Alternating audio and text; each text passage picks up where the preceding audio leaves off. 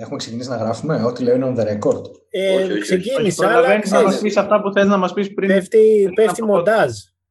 Ο Παδάκης ξεκίνησε, λέει. Τι πέφτει μοντάζ. Τι, έτσι έχουν παγιδευτεί όλοι. όλοι τώρα. Αυτά τα Me Too και You 3 movement δεν είναι έτσι. Είναι από Zoom meeting όλα. Είχα κάνει ένα. Είχα ξεκινήσει μια σειρά βίντεο. Προσπαθούσα, ρε παιδί μου, στην πρώτη καραντίνα να βρω μια σειρά βίντεο που να μπορώ να κάνω εύκολα και γρήγορα. Για να μπορώ να κάνω κάτι, να έχω ένα περιεχόμενο, να μην πεθαίνει το κανάλι μου. Γιατί δεν κάναμε τίποτα, αν θυμάστε στην πρώτη καραντίνα. Είχαμε φρικάρει, είχαμε κλειδωθεί όλοι, δεν μπορούσαμε να κάνουμε τίποτα. Και λέω, Μ' αρέσει ένα θέμα, θα κάνω για τις συνωμοσίες. Και βγάζω το πρώτο επεισόδιο και πάει καλά. Δηλαδή, μετά από πολύ καιρό κάνει ξέρω εγώ 10.000 views σε δύο μέρες, που δεν ήταν νούμερα που έκανε το κανάλι, παρόλο που οι subscribers ήταν παραπάνω. Γιατί ανέβαζα κατά κύριο λόγο τη μαρμελάδα. Και είχε μάθει ο αλγόριθμος ότι ξέρεις, ανεβάζω μια μαρμελάδα τώρα και έχει 5-6.000 views και ανέβασε αυτό και πήγε, πήγε. Και εμφανίζεται στα σχόλιά μου τη δεύτερη μέρα η, η λεγάμινη και μου λέει: Βλέπω ότι χρησιμοποιείτε φοβερές εκφράσεις απέναντι στο όνομά μου και αυτά και απαιτώ να κατεβάσετε το βίντεο. Και λέω: εγώ, Εντάξει, το βάζω στο private. Και μου λέει ο συγκατοικός μου: Μην κάνεις τίποτα αν δεν μιλήσεις με δικηγόρο, γιατί, γιατί έτσι. Και λέω: Καλά. Εγώ το βάζω στο private για να φύγει αυτή, γιατί δεν είναι πολύ εδώ, είναι λίγο έξω από εδώ. Και μιλάω με δύο δικηγόρους, οι οποίοι μου λένε ότι δεν υπάρχει κάτι να σου κάνει. Ισχυρίστηκες ότι είπε κάτι που δεν είπε; Και λέω όχι. Φαίνεται ξεκάθαρο ότι είναι σχολιασμός δικός μου. Λέει τότε δεν μπορεί να γίνει κάτι, αλλά κάνει ό,τι θες. Και θυμάμαι ένας από τους δικηγόρους με ρώτησε: Θέλεις εσύ ως καλλιτέχνης να θέσεις το όριο ότι κάποιος, αν σου γράψει, θα σου κάνει εξώδικο, θα κατεβάσει το βίντεο, γιατί μπορεί αυτό να δημιουργήσει ένα προηγούμενο καλλιτεχνικά σε σένα. Και λέω πρώτον δεν θα υπερασπιστώ το συγκεκριμένο καλλιτεχνικό προϊόν μέχρι θανάτου, γιατί σιγά ένα βίντεο στο YouTube είναι, δεν μου πήρε. ε, δούλεψα 5 ώρες γι' αυτό, εντάξει. Άμα είχα δουλέψει 100 ώρες, θα το πήγαινα full, έτσι. Δεύτερον, είμαστε σε μια καραντίνα, στην οποία ξέρω ότι αυτός που θέλει να κάνει το εξώδικο, ένα, δεν την παλεύει. Θα το Δύο, κάνει. Πιστεύει ότι, ναι, θα το κάνει σίγουρα. Τρία, πιστεύει ότι μας κυβερνούν ερπετά. Τέσσερα, πρέπει να πάω στο δικαστήριο. Δηλαδή, κάπου αρχίζει και χτυπάει τα όρια που έχω ως άνθρωπος. Πρέπει να πάω σε ένα δικαστήριο με έναν δικηγόρο, να, να υπερασπιστώ το δικαίωμά μου να κοροϊδεύω έναν άνθρωπο ο οποίος ήταν στο κοινοβούλιο και πιστεύει ότι μας κυβερνάνε ερπετά. Δηλαδή, κάπου πρέπει να τραβηχτεί μια γραμμή σε όλο αυτό. Την τραβάω εγώ λέγοντας ότι δεν θα ασχοληθώ τώρα. Θα έρθει η ώρα. Και εντάξει, αλλά κά- κάπου δηλαδή βλέπεις ότι αυτό είναι πολύ δυστοπικό σενάριο, νομίζω. Το ότι Εντάξει, κάνουμε κομμωδία, δηλαδή σιγά τώρα και γιατί θύχτηκε, επειδή έγραψα ότι πιστεύει ότι τα εμβόλια έχουν τσιπάγια, αφού αυτό πιστεύει, τι την ενοχλείς. ας πούμε. είναι, ξέρεις τι, είναι σαν τον παπά που μηνύει κάθε Πάσχα τον ε, Ατζαράκη για το βίντεο του Ιησού Χριστού. Ναι, ναι, ναι. Είναι, μα, τι νόημα. Το Θωμάς. είναι- είναι... Ε, είναι, Εντάξει, ο Θωμάς είναι για την άπιστο. Sorry, είναι παιδιά. πολύ περίεργο. ρε. Sorry, παιδιά. Όχι, γιατί ρε, το μπότσα. κάνουνε. Εσύ με δίδαξες, Γιατί- τέλειο. Ε, Ισχύει, ισχύει. Πότε, πότε δεν ξέρω, αλλά θα πω ότι ισχύει γιατί κάποιον δίδαξα και μ' άρεσε. Με έκανε- με έκανε- Ναι, Καλώς μα- ορίσατε σε ακόμα ένα επεισόδιο από Ανάγκη Podcast. Μιχάλης Πρέκας, Δημήτρης Μπότσας, Θωμάς Παπαδάκης, εκλεκτότατος καλεσμένος σήμερα, Στέλιος Ανατολίτης. Μπράβο, καλησπέρα παιδιά, τι κάνετε; Αλλά, Ε. πρώτος έτσι. Το μπότσα πάντα. μ. Καλά κιόλα. Θα πω κι εγώ καλά. καλά. Ο Μπότσας σήμερα Ναι. έχει ακόμα έναν έξτρα λόγο να είναι μου, γιατί βρέθηκε κρούσμα, σπίτι του έγινε χαμός. Ε. Ή και τι μας μάζεψε για να κολλήσουμε; Όλοι. Ε, Στέλιο, Στέλιο, είμαι προετοιμασμένος. σε είδα, σε είδα να φοράς μάσκα και έμαθα και για ένα δικό, γνωστό μου που είχε κρούσμα. Κόλλησε τέλος πάντων η γυναίκα του και μου λέει ήταν τόσο δύσκολη η καραντίνα γιατί έπρεπε να απομονωθούν, να πλένουν, ξέρεις, δεν μπορούσαν να κάνουν Ναι, ναι, μπάνιο. ναι. στο- και είναι πάρα πολύ δύσκολο και ψυχικά και πρακτικά και οργανωτικά. Οπότε εύχομαι καλή τύχη. Ευχαριστούμε πάρα πολύ. Η κατάσταση στο σπίτι είναι εξαιρετικά περίεργη και πιεστική γιατί έχουμε και τη γιαγιά μου που πονάει. Πρέπει να την προσέχουμε. Η μάνα Μμμ. μου είναι πιεσμένη. Εγώ και ο αδερφός μου τρέχουμε να κάνουμε όλες τις υπόλοιπες δουλειές. Ο αδερφός μου δουλεύει και παράλληλα από το σπίτι. Περνάμε πολύ ωραία. Ωραία. Γενικά είναι ένα podcast που θέλω να περάσουμε ένα θετικό μήνυμα. ναι, ναι. Και ο Μπότσας είπε όλα τα προβλήματα που αντιμετωπίζει αυτή τη στιγμή. Βασιλάκης Χάλη Καΐλας. μου, το, Ίσως Εμένα με να χώρισε η βάλουμε κοπέλα ένα μου. λίγο κόκκινο και ένα μάλμπορο κατοστάρι. το μήνυμα είναι θετικό από ανάγκη, παιδιά, όχι επειδή είναι πραγματικό. το, μήνυμα, το μήνυμα θα θέλαμε να Όσο- είναι αρνητικό για τον Μπότσα αύριο. Wow. Αν αύριο θα κάνω τεστ, παιδιά, ναι. Έχω διαβάσει. Πάντως, πάντως και η κοπέλα μου ε, πήγε σε μία φίλη της προάλλες ε, ο- η οποία το αγόρι της την επόμενη μέρα βρέθηκε θετικό στον κορονοϊό. Μμ. Και από εκείνη τη μέρα ε, έχω μεγαλύτερο άγχος για τη φίλη της. Ε, Την, την, την κοπέλα δεν την ξέρω τόσο καλά, αλλά έχω τόσο άγχος αν έχει κολλήσει. Φοβάμαι πάρα πάρα πολύ. Και τη ρωτάω κάθε τη σχέδιο αν έκανε και άλλο τεστ, αν έκανε και άλλο τεστ. Είμαστε στο 10ο και είναι αρνητική. Της κολλάω κι εγώ χρήματα Ωραία. για να πάει. Ξέρεις. Είμαι σε τόσο. Μάλιστα. Γιατί πρέπει... Πάρε ένα Να 20. ησυχάσω, κάνει εγώ τα τόσα; δίνω. Μισό, γιατί κάνει τόσα; Όχι, Γιατί εντάξει, κάνει τρία, δεν είναι τέσσερα. αξιόπιστο πάντα και εξαρτάται και το τεστ που κάνεις νομίζω. Όχι, η PCR είναι πάντα. Αλλά η PCR δεν σου δείχνει αν νόσησες. Σου δείχνει αν νοσείς τώρα. Μμ. Αλλά το, Οπότε δεν ξέρω τι, τι ψάχνει και τι μετράει. το, το θε- Ξέρω ότι θες σίγουρα δύο. Θες σίγουρα ένα όταν είσαι σε επαφή με τον άνθρωπο Μμμ. για να δουν αν έχεις κολλήσει. Ε, άμα είναι να μην κάνεις καραντίνα τέλος πάντων. Και θες μετά, από, μετά αφού τελειώσει η καραντίνα να ξανακάνεις. Τις 14 Έχω ακούσει και μέρες. κάποιου να κάνουν τρία. Ναι, ναι. Ναι. Κοίτα, ε, θεωρώ πως ρε παιδί μου γενικά ε, καλό είναι ρε παιδί μου άμα νιώσεις ότι αν ακούσει κάτι τέτοιο να πας να κάνεις σίγουρα τεστ. Όσα περισσότερα Ε, μπορείς. Αλλά κυρίως τώρα υποτίθεται ότι έχουμε απομονωθεί σπίτι ρε παιδί μου. Αυτό είναι που μου κάνει εντύπωση. Ξέρεις. Καλά.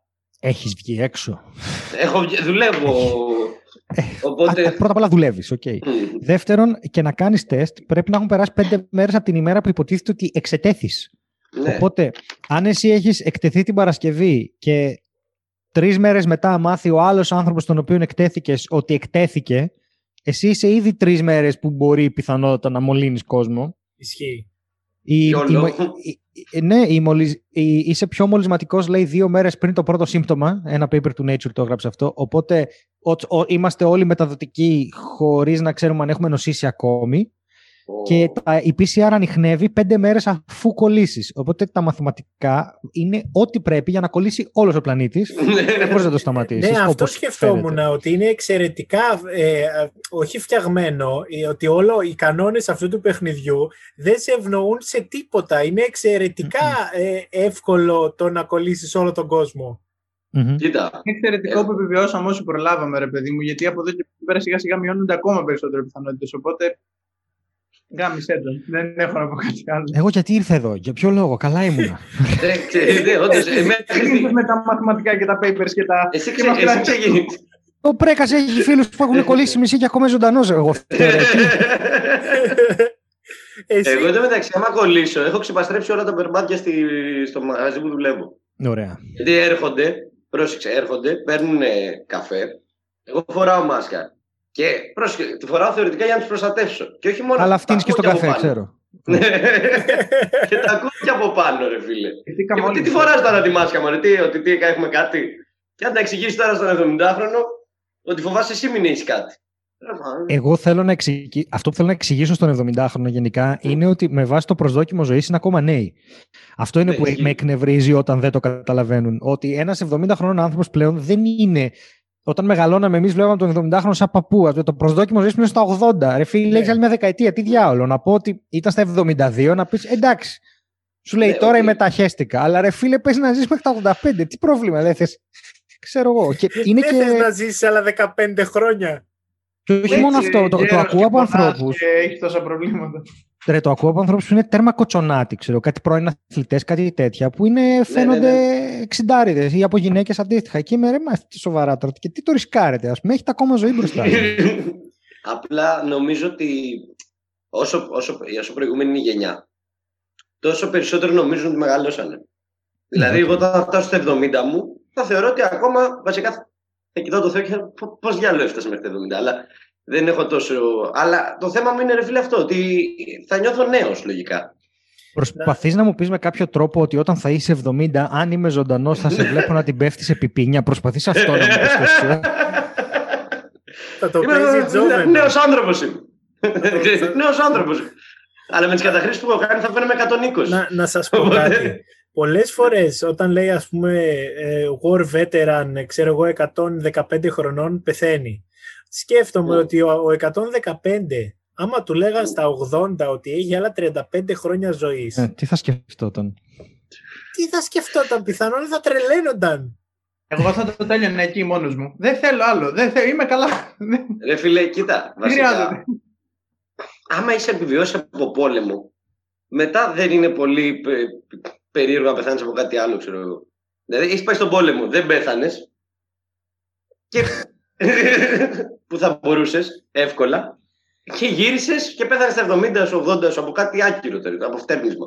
Από, Χτύπησε και- α, Ναι. από γυρατιά, ας πούμε, που είναι πολύ άκυρο. Όχι, ρε, είναι όντως εντάξει. άκυρο. Έχεις δίκιο, έχεις δίκιο, είναι όντως άκυρο. Γιατί αν είσαι στον πόλεμο και πεθάνεις από γυρατιά, κάτι πήγε περίεργο Ναι, στον το- πόλεμο. αυτό Θα ήταν πολύ πιο, πολύ πιο κακό. Ήταν πολύ λέει Καταλαβαίνω. πόλεμος. Εδώ ο Μιχάλης μας έλεγε ότι άμα, άμα σε χτυπήσει Έτσι εδώ αμάξι, ξέρεις. πεθαίνεις από φυσικά αίτια. Ρε μαλάκα, δεν εννοούσα αυτό, ρε μαλάκα. Ε, Δεν περίπου. εννοούσα αυτό, ρε μαλάκα. Ενώ το να πεις ότι πέθανα από φυσικά αίτια, το θεωρώ λίγο τι, τι πάει από φυσικό αίτιο, ρε φίλε, αυτό. Καταλαβες. Ναι, Άμα σε χτυπήσει να σου πω εννοείς. κάτι. Σου λέγαμε Αν μόνο... σταματήσει η καρδιά σου να δουλεύει, είναι φυσικό αίτιο να πεθάνεις, κατάλαβες τι εννοώ. Ναι, Ναι. αλλά σου, του λέγαμε... Ήταν χάρη αστεϊσμού, Ναι, το Θωμά. ξέρω. Του λέγαμε όλα Α, ατυχήματα μη σε και έλεγε. χαλήσω. Δηλαδή, άμα σε πυροβολήσουν, φυσικό δεν είναι να πεθάνεις. Πω, Έκανες Καταλαβαίνεις. αυτό το αστείο. Φυσικό. Ρε, εσύ- είναι. Αυτός ο but τύπος. Actually, no. Άμα σε πατήσει Εν τω ένα μεταξύ- αμάξι και πάτεις καρδιά, Νιώθω φυσικό ότι- δεν είναι να πεθάνεις. Να σου πω κάτι όμως. Έχει δίκιο που το λέει, έστω και στα αστεία, γιατί πάρα πολλοί κόσμος νομίζει ότι οι γιατροί. Γιατί υπάρχει αυτό το θέμα τώρα, ρε παιδί μου, ότι ο κόσμος στην πανδημία ε, θα πέθαινε έτσι κι αλλιώς, αφού είχε και διαβήτη. Και αυτό, είναι, αυτό που λέει ο Πρέκας είναι βασικά ότι ο κορονοϊός σε σκοτώνει. Ε, γιατί αν δεν είχες κολλήσει, παίζει να μην είχες πεθάνει ε, αυτές τις μέρες. Ακριβώς. Ε, δηλαδή, με με τη λογική του, αν το λέει σαν αστείο, καταλαβαίνω τη λογική ότι είναι ακριβώς η ίδια λογική που έχουν όλοι αυτοί οι άνθρωποι που αρνούνται ότι πεθαίνει κόσμος. Γιατί σου λέει, εντάξει τώρα, ένα είχε διαβήτο, έχεις εγκεφαλικό, άλλος. Πού ξέρεις εσύ, ρε Μαλάκα, αν θα πέθανε στο επόμενο τρίμηνο. Μπορεί να πέθανε σε Ισχύει. 15 χρόνια. Ισχύει. ισχύει. Ναι, Οπότε, ναι. έχοντας αυτή τη λογική ότι εντάξει, άμα κολλήσει κορονοϊό, από φυσικά ίδια θα πεθάνεις. Από ανακοπή. Ε, Ευχαριστούμε πάρα πολύ. Εντάξει, τι να Ε. πω, και στο AIDS από ανακοπή πεθαίνει πνευμονικό είδημα. Τι σημαίνει αυτό, δεν είχε ποτέ AIDS. Ο Στέλιος ήταν ο πρώτος κωμικός που έπαιζε ένα open mic και δεν είχα πει σε κανένα φίλο μου να έρθει για να δω αν αυτά που λέω είναι όντως αστεία ή όχι. Και πάω τον πιάνω και λέω Στέλιο αυτό γιατί με είχε δει πολύ αγχωμένο. Μου λέει θα σε βγάλω και πρώτο. Και ήμουν σε βάση θα έχεις πυροβόλα μου κιόλας. Είναι... και μου κάνει έλα να σε πάρω μια αγκαλιά. Μου έλεγα «Ε, ήταν... Αυτά πριν COVID, εντάξει, προφανώς. Ναι, αλλά... τότε επιτρεπόταν. Ναι. Ναι, και μου έλεγα ένιωσα τόσο ωραία. Και μετά πέθανα, αλλά, αλλά ένιωσα πολύ καλύτερα. Ε, ήταν δεδομένο, αλλά δεν έχει σημασία. Καλά είχε πάει δεδομένο των συνθήκων, εντάξει. Ναι, εντάξει.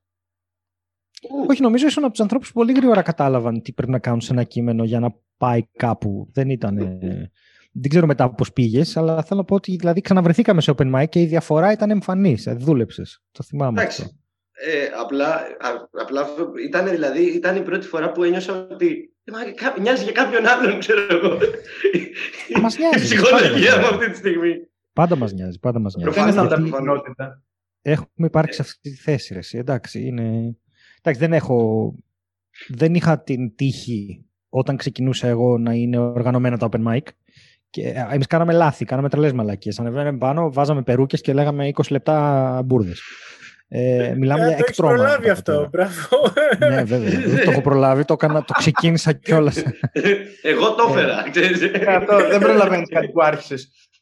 δεν, δεν, πρόσεξε τώρα να σου πω ποια ήταν η διαφορά όμως. Εμείς ξέραμε ήδη ότι δεν θέλουμε να κάνουμε αυτό. Απλώς υπήρχε μια πίεση από το κοινό τότε ότι αυτό πρέπει να κάνουμε. Οπότε το κάναμε για να μπορούμε να πάρουμε και κάποια γέλια γιατί ήμασταν και πάρα πολύ κακοί. Ε, οπότε μ, κατανοώ ότι δεν ήταν μόνο. Με συγχωρείτε, δεν ήταν μόνο η δική μας βλακία στον εγκέφαλο που το έκανε αυτό. Σίγουρα. Ήταν και το ότι ε, δεχόμασταν και πιέσεις γενικά, οι οποίες μετά αποφασίσαμε ότι ξέρεις τι, δεν μπορεί να συνεχιστεί αυτό. Δηλαδή θα κάνουμε αυτό που πρέπει να κάνουμε τέλος. Και. Ναι. Γενικά δεν πέφτει σε μια λούπα όμως μερικές φορές να, να πεις κάτι. Εντάξει, όσο, όταν είναι στην αρχή είναι λίγο πιο. Πιστεύω ότι είναι λίγο, λίγο, λίγο χτίζει ένα χαρακτήρα. Αλλά μερικές φορές δεν λες κάτι που λες από μέσα σου μαλάκα τώρα αυτό θα πάρει γέλιο. Αλλά μια χεμένα δεν μου αρέσει. Δεν, δεν θέλω να κάνω αυτό ακριβώς. Καταλαβαίνετε τι εννοώ; Να κάνεις κάτι πολύ προφανές, να πεις ένα πολύ προφανές αστείο.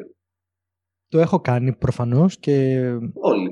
το Ναι, έχω και- πει εννοείται και θα το Ο πω Θωμάς και το κάνει τώρα. επί 20 λεπτά στη σκηνή. Δεν είναι. Τι- Τι λέγαμε πριν. Ναι, ότι την πρόλαβα αυτή τη φάση και ήταν ε, σκατά. Αλλά γενικώς είχα την τύχη να παρουσιάσω πολλά open mic στη ζωή μου. Δηλαδή πολλά. Τέλος πάντων, όσο ήμουν στη Θεσσαλονίκη, έχω παρουσιάσει και open mic στην Αθήνα, τέτοια κατάσταση. Ε, οπότε, τι να σου πω τώρα, από όσα open mic έχουν γίνει στη Θεσσαλονίκη, παίζει να έχω παρουσιάσει τα μισά, ένα τέτοιο πράγμα. ε, και, έχω κάνει και διπλή παρουσίαση με Τζουζέπε Βιέρη και Γιώργο Βαβούρα ξεχωριστά. Διπλές παρουσιάσεις με αλλάξει κείμενα και αυτοσχεδιασμό και πολύ περίεργα πράγματα, πολύ πειραματικά, γιατί στο μευτήριο κάναμε ό,τι θέλαμε. Ε, και έχω, ρε, εσύ, έχω ε, έμαθα, έμαθα πώς ξέρεις, κάναμε meeting στο open mic, στο μευτήριο, κάναμε meeting πριν αρχίσει το open mic με τους κομικούς. Λέγαμε θα έρχεστε εκείνη την ώρα για να γνωριστούμε. Και μετά είχαμε ένα green room στο οποίο μπαίναν όλοι οι κομικοί. Βλέπετε τα γατιά εδώ που παλεύουν. Χαμός. Έχω προλάβει το green room. Ε. Έχω προλάβει το ναι, μευτήριο και το παλιό και το καινούριο. Mm. Το υπόγειο ε, στο κου. Εκεί νομίζω ότι μια φο... εμείς γνωριστήκαμε και μια φορά ή πήγε στη χρονιά που έφυγα. Ε, εμείς γνωριστήκαμε στο υπόγειο του κου. Στο υπόγειο του κου γνωριστήκαμε, ναι. Ναι, αλλά και είχες πάει στο, στο πρώτο μευτήριο όταν εγώ είχα φύγει, τη χρονιά που είχα ναι, φύγει. Ναι, ναι, ναι, ναι, την τελευταία, πριν αλλάξει το μέρος, πριν πάει στο κου. Ναι. Ακριβώς. Και τους τους μαζεύαμε, μαζεύαμε και τα παιδιά, λέγαμε αυτός είναι ο παρουσιαστής. Αυτό θα κάνει. Δηλαδή, λέγαμε θα κάνει τόσο υλικό, θα κάνει αυτό. Θα... Ήταν όλα έτοιμα. Ε, λέγαμε το κουδουνάκι, δεν... είχαμε ένα χρονόμετρο. Ε, είχαμε και ένα. Ε, στα τέσσερα λεπτά χτυπούσαμε το κουδούνι και το ξαναχτυπούσαμε μετά για να κατέβουν, τέλος Και θέλαμε να κάνουμε και μια προσπάθεια, η οποία δεν μας δούλεψε τότε, αλλά θέλαμε να κάνουμε μια προσπάθεια να ηχογραφούμε ολονών τα πεντάλεπτα και να τους τα δίνουμε ε, ώστε να μπορούν να κάνουν. Ναι. Πολύ, ε, πολύ ωραίο θα ήταν, αλλά. Ναι, είχαμε πολλά όνειρα και είχαμε ήδη και μια κάμερα να γράφει και να δίνει την εικόνα σε μια οθόνη γιατί είχε κάποιες κολόνες. Οπότε υπήρχε ήδη και το υλικό, αλλά δεν μπορούσαμε να γράφουμε μαζί. Δηλαδή θα μπορούσαμε να δίνουμε στον κάθε κωμικός με ευτήριο, γιατί αυτό θέλαμε να κάνουμε, να το δίνουμε όλο μαζί, να το παίρνει, να το μελετάει. Και κάναμε και ε, βραδιές jam όπου μαζευόμασταν open micers με κωμικούς που κάναμε περισσότερο καιρό και ήμασταν όλοι ίσοι και πετούσαμε ιδέες και ανταλλάζαμε κανόνες και παίρναμε ένα θέμα και κάναμε ε, riffing πάνω στο θέμα. Ήταν πολύ ωραία, πολύ κοινο, κοινοτικά ας πούμε. Και ξέρω πολύ καλά το άγχος του να μην έχεις ιδέα τι πας να κάνεις και να ανεβαίνεις. Εγώ έχω υλικό από το κου, γιατί στο κου τα γράφαμε, οπότε έχω υλικό μου από το κου και έχω προλάβει και, τα, και workshop που έκανε ο Τζουζέπε πάνω που ανταλλάσσαμε έτσι όπως είπες ιδέες αλλά και στο green room και γενικά ήταν απίστευτη η φάση όσο, όσο το έζησα εγώ αυτό, όλο το κου δηλαδή ναι. και την τελευταία, το τελευταίο open στο παλιό με ευτήριο δίπλα στο Ενόλα. Εν τω μεταξύ το green room μου θυμίζει Dancing with the Stars που πηγαίνανε και μένα, το, και μένα. το χορό και τα λέγανε. Το green room ήταν από την εκπομπή ότι μαζευόμαστε και τα λέμε mm. παιδί αυτό. Ναι. Γραμμάτο. Πώς θα λένε, πάντως στη Θεσσαλονίκη το μευτήριο έφερε, αυτό λέγαμε και με τον Τζουζέπε, είναι το part 2 για το μευτήριο. Ήταν τα podcast για το μευτήριο. Έχουμε τρομερά αφιερώματα στο Comedy Club εδώ πέρα. Ναι. Τέλεια. Ε, αλλά ήταν εσύ όντως αυτό το κοινοτικό. Εδώ πέρα στην Αθήνα, επειδή είναι λίγο πιο μεγάλη σκηνή, δεν υπάρχει. Δηλαδή σε τόσο πολύ μεγάλο βαθμό το ότι ναι. να μαζευτούμε όλοι μαζί, να πούμε ιδέες. Να... Είναι, εντάξει, είναι πάρα πολύ χαοτικό εδώ πέρα. Εντάξει, νομίζω ότι κάντε τα δικά σας δηλαδή. Εσείς δεν είστε mm. μια ομάδα που μας δαλάζει. Και εμείς αυτό, απλώς εγώ ε, τυχαία να είμαι στους παλιότερους και, το, με... Το, το που έτσι πια. Ε, ναι. ναι. Και, ε, τυχαίνει εγώ να είμαι σε μια γενιά η οποία έτυχε να, ας πούμε, από το πρώτο opening μου ήταν για τον Βίρονα και τον Χριστοφορίδη και έτυχε να γνωριστούμε. Έτυχε να έχω ανταλλάξει με αυτούς ιδέες, με τη Χρύσα. Εμένα αυτή είναι η Χρύσα, ο Θωμάς, ο Μπούρας, ο Ρούπος. Ε, με αυτά τα παιδιά έχουμε ανταλλάξει πολλές ιδέες ε, και με το Βίρουνα. Δηλαδή, απλώς έτυχε να είναι αυτή η δική μου, ξέρεις, και με το Διονύση, αλλά έτυχε να είναι αυτή. Mm-hmm. Πολλές φορές τυχαίνει να είσαι με κάποιους άλλους. Δεν έχει. Πάντα υπάρχει ε, αυτό. Συμφωνώ. Ότι. Όχι, καταλαβαίνεις όμως τι είναι. Ότι είναι λίγο χαοτικό εδώ κάτω με την έννοια του ότι. Είναι πάρα... Ε, εγώ έχω αρχίσει να πιστεύω ότι πλέον οι κομικοί έχουν γίνει πάρα πάρα πολύ. Δηλαδή από τη γενιά τη δικιά μου και την Μπότσα έχουμε γίνει σαν τα κουνέλια που πηγαίνουμε Νομίζω από τη δική μας και μετά. Δηλαδή Αυτό, ότι ειδικά στη δική, και, και από τη δική μας και μετά ήταν πάρα πάρα πολύ. Ναι. Και ας πούμε, εγώ... στη σκηνή μπαίνουν άνθρωποι σαν το θόμα. Δεν θέλω απλά να φτάσω εκεί. Ε, δεν ξέρω αν είναι κομική ή αν είναι open micers. Αυτό εγώ δεν μπορώ να το διαχωρίσω ακόμη. Είναι... Να πω την αλήθεια. Υπάρχει, υπάρχει όντως μεγάλο χάσμα, αλλά νομίζω ότι η πλειοψηφία των open micers έχει, αυτό έχουν αυξηθεί περισσότερο παρά η κομική σαν κομική. Ναι, δηλαδή, δεν νομίζω ότι. Δεν είναι ότι έχουν έρθει πολλές παραστάσει ναι. από καινούργια πρόσωπα συνεχίζουν οι κομικοί που κάνουν τις παραστάσεις τους να κάνουν καινούργιοι. Δεν είναι ότι οι open micers έχουν ανέβει. Ναι, και δεν, δεν ξέρω, δηλαδή θέλει θέλει δουλειά για να πεις I'm a comedian now και δεν είναι Όχι, θέμα αν είναι. θα πεις, αν θα αυτό προσδιοριστείς εσύ ως κομικός, κάνω τι θες, αλλά ε, πρέπει να έχεις ένα ουσιαστικό αποτύπωμα ε, πρακτικό, δηλαδή πρέπει να έχεις κάποιες ώρες πάνω στη σκηνή, πρέπει να, να μπορείς να καταλάβεις τι είναι το punchline, δηλαδή όλα αυτά. δεν νομίζω. Νομίζω ότι υπάρχουν πάρα πολλοί άνθρωποι που Ναι, κάνουν ναι, open ναι. mic και καλό είναι που τα κάνουν, αλλά δεν Mm. ξέρω κατά πόσο έχουν αυξηθεί όντως οι κομικοί. Τώρα θα, θα δείξει αυτό το πράγμα στο μέλλον πώς θα πάει. Ε, Πώς το λένε, η πιο περίεργη στιγμή που σας έχει συμβεί στο, σε open mic από τύπου δικιά σας ή άκυρη, α, κάποιου άλλου, αλλά να το θυμάσαι ακόμα, ξέρω εγώ. Να πεις πω Κα- «Μα, αυτό δεν το έχει με τίποτα. Άπειρες. Άπειρες, Πείτε ε. εσείς. Ναι, πείτε. Δεν, Ε. δεν ξέρω. Πείστε θα χάσει τα πράγματα. Ε, Ο άνθρωπος που κάνει, που Ωραία, κάνει το Θωμά, μανατζάρι. πες. Πες εσύ Πες, Θωμά, να πες, πες, πες, ξεκινήσεις θα σας εσύ πω. μια φορά Ε, να μιλήσεις. Στα τελευταία podcast είσαι κουρασμένος και δεν μας μιλάς πολύ. Κοίτα, κοίτα. Ναι. Εγώ, θυμάμαι Καλύτερα για το podcast, αλλά. Εγώ θυμάμαι στο μευτήριο μια φορά ήταν ένα παιδί το οποίο σηκώθηκε, αυτό γελούσε με εμάς και εμείς γελούσαμε με αυτόν χωρίς να υπάρχει κάποια άλλη επικοινωνία.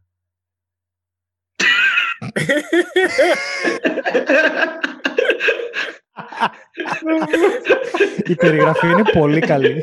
ναι, η, η περιγραφή είναι πολύ καλύτερη από αυτό που βίωσαν. δηλαδή. ναι, δηλαδή Ω. σηκώθηκε Ναι. και είπε το όνομά του, προσπάθησε να...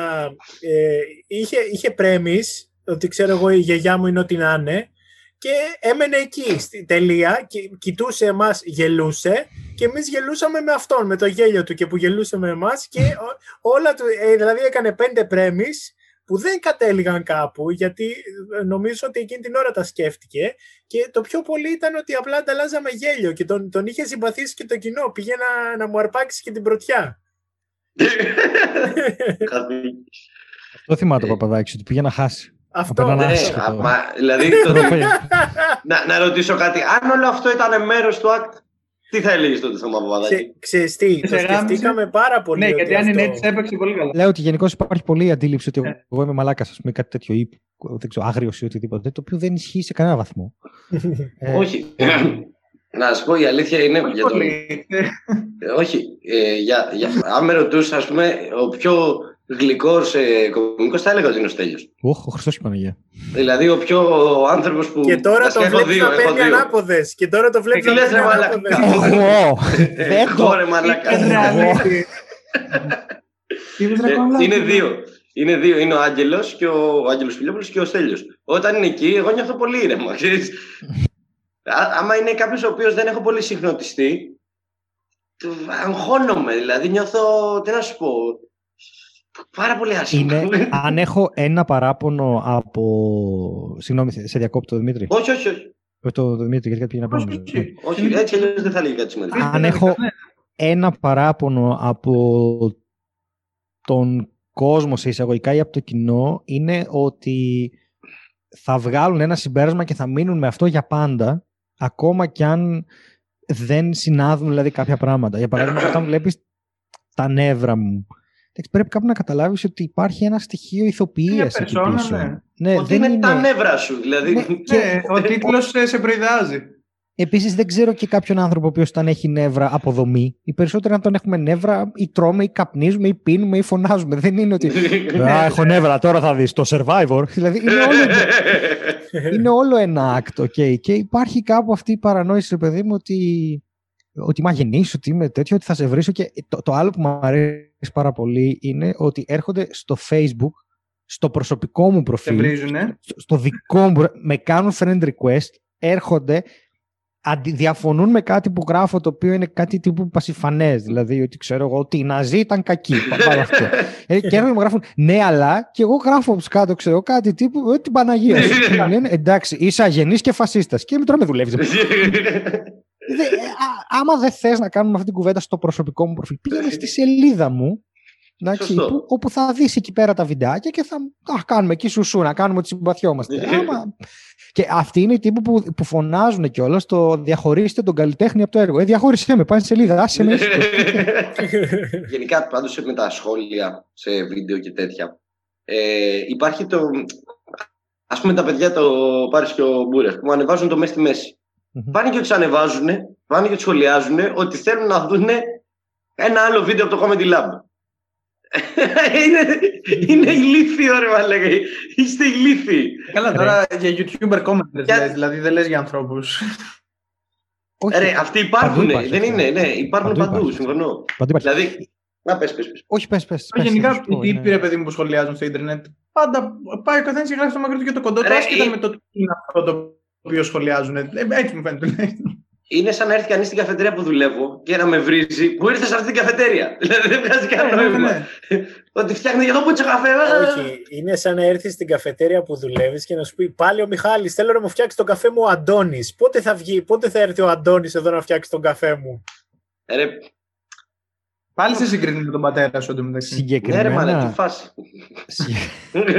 Συγκεκριμένα με το Comedy Lab επειδή είχα και αυτή τη συζήτηση πρόσφατα στο, στον τοίχο μου κάπου, έχουν την εντύπωση. Δηλαδή, ανεβάζει, ξέρω εγώ, ο Μπούρας με τον, ε, Α, με ναι, τον ναι, ναι, ξέρω. Έλα, ανεβάζουν το, το, post, ναι. το post. Ναι, ανεβάζουν, ρε παιδί μου, το μέση στη μέση, με το Μπιμπίλα, ξέρω, το τελευταίο επεισόδιο. Ναι. Το ανεβάζουν και θα πάει κάποιος και θα πει Άρε, Comedy Lab, ε, πάλι μαλακίες ανεβάζεις. Ναι. Τι νομίζεις ότι κάνει το Comedy Lab, ε, γιατί του λέει, άντε, ανέβασε κάνα μπραφ, κάνα τέτοιο. Είναι, μα ο καλλιτέχνης που κάνει αυτές τις εκπομπές δεν παράγει επεισόδια. Τι να κάνει ακριβώς το lab; Το lab είναι ένα δίκτυο. Πηγαίνει ε. ένας άνθρωπος και λέει: Θέλω να κάνω αυτή την εκπομπή. Το lab λέει: Ανέβασε την στο δίκτυο. δεν, δεν με, μεσολαβεί κάτι άλλο. Γιατί και εγώ είμαι στο lab, αλλά εγώ πήγα στο lab και είπα: Θέλω να ανεβάσω το δικό μου κανάλι. Και το lab είπε: Εντάξει, θα το προδούμε. δηλαδή δεν έχει δεν συμβαίνει. Ξέρεις, αν τα ανέβαζα στο lab θα με κράζαν εκεί. Απλώς είναι, νομίζω ότι υπάρχει ένα hate culture, ναι. μια, μια κατάσταση αυτή τη στιγμή στο ίντερνετ όπου αναγνωρίζεται ως επικοινωνία το, το hate. Ο, ότι δηλαδή αυτό κάνουμε εμείς στο ίντερνετ. Έχει περάσει αυτό. Έχει περάσει ναι. αυτό, δεν ξέρω το λόγο, δεν ξέρω γιατί. Κοίτα, γενικά νομίζω ότι υπάρχει σε όλη, σε όλη την κοινωνία. Δηλαδή, τι εννοώ πλέον, είναι λίγο ότι.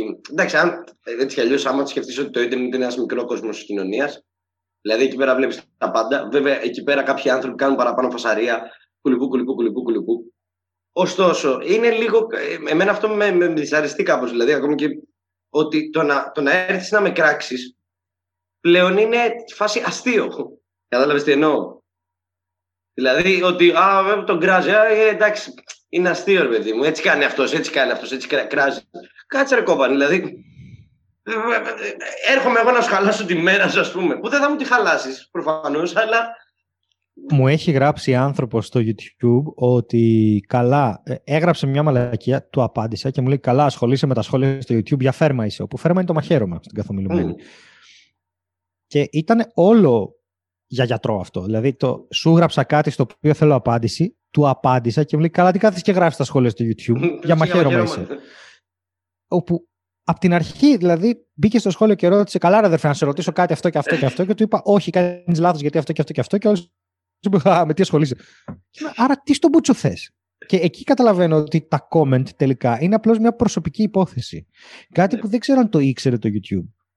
Αλλά στην πλειοψηφία, στο 80% νομίζω, ένα σχόλιο είναι μια προσωπική υπόθεση. Δηλαδή, θα βάλω αυτό εδώ για να είμαι εγώ εντάξει με τη συνείδησή μου. Δεν αφορά κανέναν άλλον. Ναι, ναι. Δηλαδή, αν ήταν τα comment visible μόνο στον άνθρωπο που τα κάνει και σε κανέναν άλλον, δεν θα υπήρχε καμία διαφορά. Σίγουρα. Ναι, θα χανόταν ένα 10% των συζητήσεων, αλλά εσύ θα έμπαινες, θα έβλεπες τα comment που έκανες και έλεγε Μπράβο μου, καλά τα είπα. και θα έφευγε. ναι, ναι, ναι, μόνος μου, μόνος μου. Μου απάντησα όλα καλά. Είναι μια προσωπική υπόθεση. Δεν, δεν σε ενδιαφέρει να μιλήσεις με κάποιον εκείνη την ώρα. Θες απλώς κάπου να πεις τη μαλακία σου. Okay. Είτε αυτή η μαλακία είναι θετική, είτε αυτή η μαλακία είναι αρνητική. Ε, ρε, εμένα ξέρεις. Ε, εγώ το κάνω αυτό λίγο από βίτσιο βέβαια. Ε, μπαίνω και βλέπω σε τραγούδια ε, τα σχόλια, ρε παιδί μου. Αλλά σε τραγούδια τύπου. Βασικά σε όποιο τραγούδι, οπουδήποτε μου αρέσει να διαβάζω τα σχόλια. Και υπάρχουν σε περισσότερα ελληνικά τραγούδια που είναι τύπου καψουροτράγουδα και τέτοια, που μπαίνει ένας με το nickname ό,τι να είναι, προφανώς δεν είναι το όνομά του, δεν είναι τίποτα, και λέει τύπου αφιερωμένη στην, στην ξέρει αυτή. Και μάγα, έχει χάσει κάθε η αφιέρωση, έχει χάσει όλο της το, γιατί το κάνεις αυτό ρε μαλάκα; Δηλαδή, στα, στα ραδιόφωνα παλιά γινόταν αυτό το έστελες κανένα SMS και έλεγες μπες 98,3 τώρα και Και ακούγεται το τραγούδι. Και εκείνη την ώρα έστελνε ένα μήνυμα και έλεγες Αφιερωμένο στην Τασία, η οποία είναι μόνη της στην Καστοριά. Κάτι Ναι. τέτοιο. Και η Τασία το άκουγε και σε έκλανε, γιατί η Τασία δεν έχει καμία διάθεση. να σε αφιερώσει τραγούδι Ασχολείται στο με ραδιόφωνο. εσένα και το ραδιόφωνο. ναι. Α, ε, τώρα αυτό που περιγράφεις είναι υπέροχο, γιατί δεν ενημερώνεται ποτέ ο παραλήπτης. Απλά είναι μια προσωπική σου υπόθεση. Ας πω, πάτησα το play και αυτό το play που πάτησα το αφιερώνω. Είναι σαν να βγήκες στο μπαλκόνι σου και να φώναξες κάποιον που είναι στην Αμερική. Ναι, βασικά Δεν θα το, δεν θα το λάβει ποτέ αυτό. Θε, να σου πω κάτι, να προσθέσω. Είναι σαν να έκανες ακριβώς αυτό, αλλά να φωνάζεις διαρκώς στο διηνεκές του χρόνου για όσο κρατάει το YouTube σαν εταιρεία, στο μπαλκόνι κάποιου. δηλαδή είναι σαν να κολλήσω εγώ στο μπαλκόνι μου, τάσω στη Νέα Υόρκη στο Fifth Avenue, γαμιέσαι. Ναι, ναι, μπράβο. Και- Είναι σαν να Τάσος. το βάλεις πίσω στο δωμάτιό σου και να θέλει να το δει κάποιος. Και ξέρω. πρόσεξε, είναι, ε, είναι και με υπονοούμενο. δηλαδή, ξέρει αυτή, γίνεται ακόμα θα πιο δώσουμε ενηγματικός. τώρα το χέρι. Ε, τύπου, τύπου εκεί, εγώ πιστεύω ότι ποντάρει ότι αυτός μπορεί να μην είχε καμία ερωτική ιστορία που να τον ενδιέφερε και να ποντάρεις στο ότι παίρνουν άλλες. Και, και ότι αυτό το Ψαρεύει. σχόλιο, ναι, ψαρεύει εκεί πέρα. Τώρα είναι. Τέλειο. Ό,τι βγάλω, παιδιά. Ό,τι βγάλω. Εγώ αυτό είμαι εδώ πέρα. Έχει γράψει σχόλιο για να του γράψει κάποιος Είμαστε πονεμένες ψυχές. ε». ναι, ναι. Άστα φίλοι μου και εσύ με καριόλα. Ναι, Ναι, και εγώ- ναι. ε, όχι, εγώ με καριόκα. Ή οτιδήποτε. Μαλάκα. Αλλά είναι τόσο.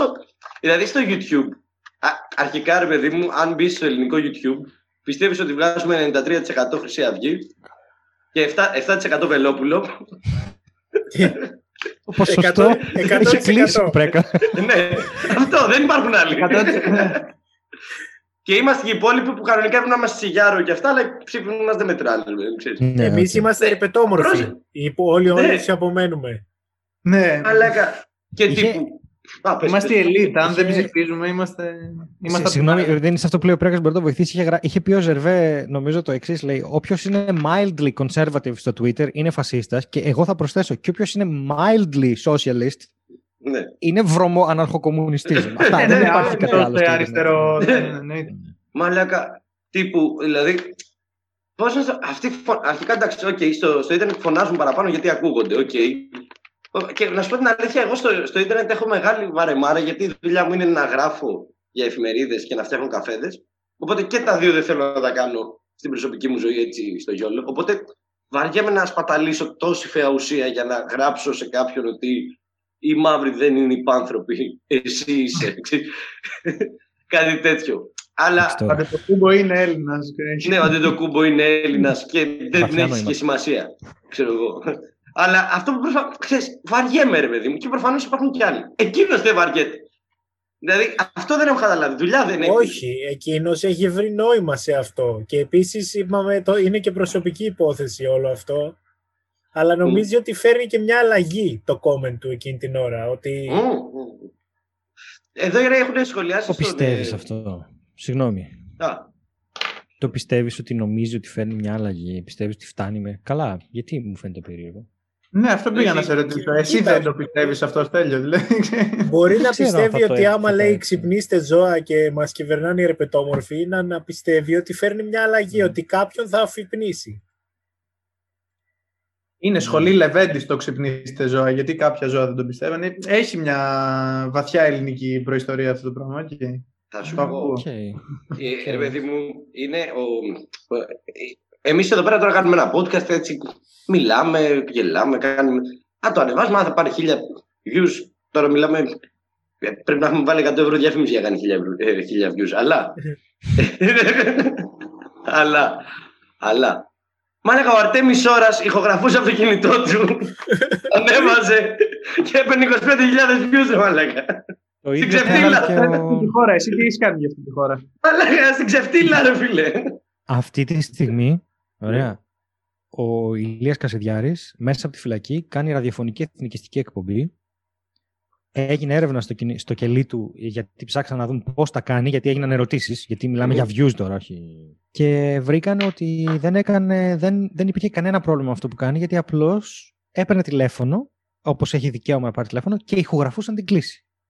Τι λες τώρα; Ναι, και αυτό ήταν εκπομπή. Και έπαιρνε τηλέφωνο και έλεγε Πάμε, ξέρω εγώ, του λέγε Πάμε, Ηλία, και έλεγε Καλησπέρα, αγαπητό κοινό, έχουμε για και μιλούσε την μισή ώρα που μπορεί να μιλήσει.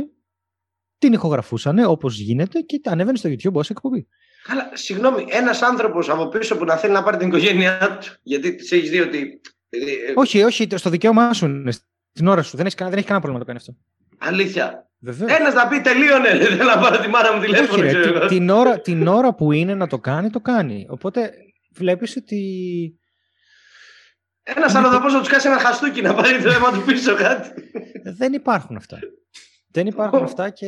Νομίζω ότι δεν είναι- θα έχει πρόβλημα στη φυλακή ο Κασιδιάρης, ρε εσύ, Μιχάλη. Δηλαδή, νομίζω ότι θα, δεν θα περάσει και τόσο. Δεν Κανείς ξέρω. από αυτούς. Προπονηθεί. Το έργο τους συνεχίζεται Κανονικότατα. κανονικά. Δουλεύουνε. Δεν, Ρε, δεν αλλάζει εντάξει. κάτι. Ο άλλος κάνει ραδιόφωνο. είπες, και Ρε, οπότε- ο Καστιδιάρη πριν μπει φυλακή ανέβαζε βίντεο στο YouTube. Ναι, Και ανέβαζε έπαιρνε και την 300.000 κόρη του views. στο έργο. Τύπου ε, μπορούσε να σταματήσεις την καριέρα στην πολιτική και να ζει από αυτό. YouTuber.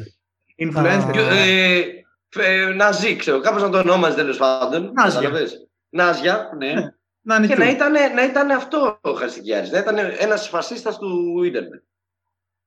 Που έχει διατελέσει ξέρω. και βουλευτής. Το... Δεν ξέρω πώς μιλάμε για ένα σωφρονιστικό ίδρυμα το οποίο απομονώνει τέλος πάντων αυτούς που υποτίθεται είναι στη φυλακή για να μην συμμετέχουν στην κοινωνία και τελικά συμμετέχουν στην κοινωνία με αυτόν τον τρόπο. Δεν, δεν, δεν καταλαβαίνω. Τι... ακ- Άρα δεν σταματάει η δράση τους, απλώς δεν είναι εκεί έξω.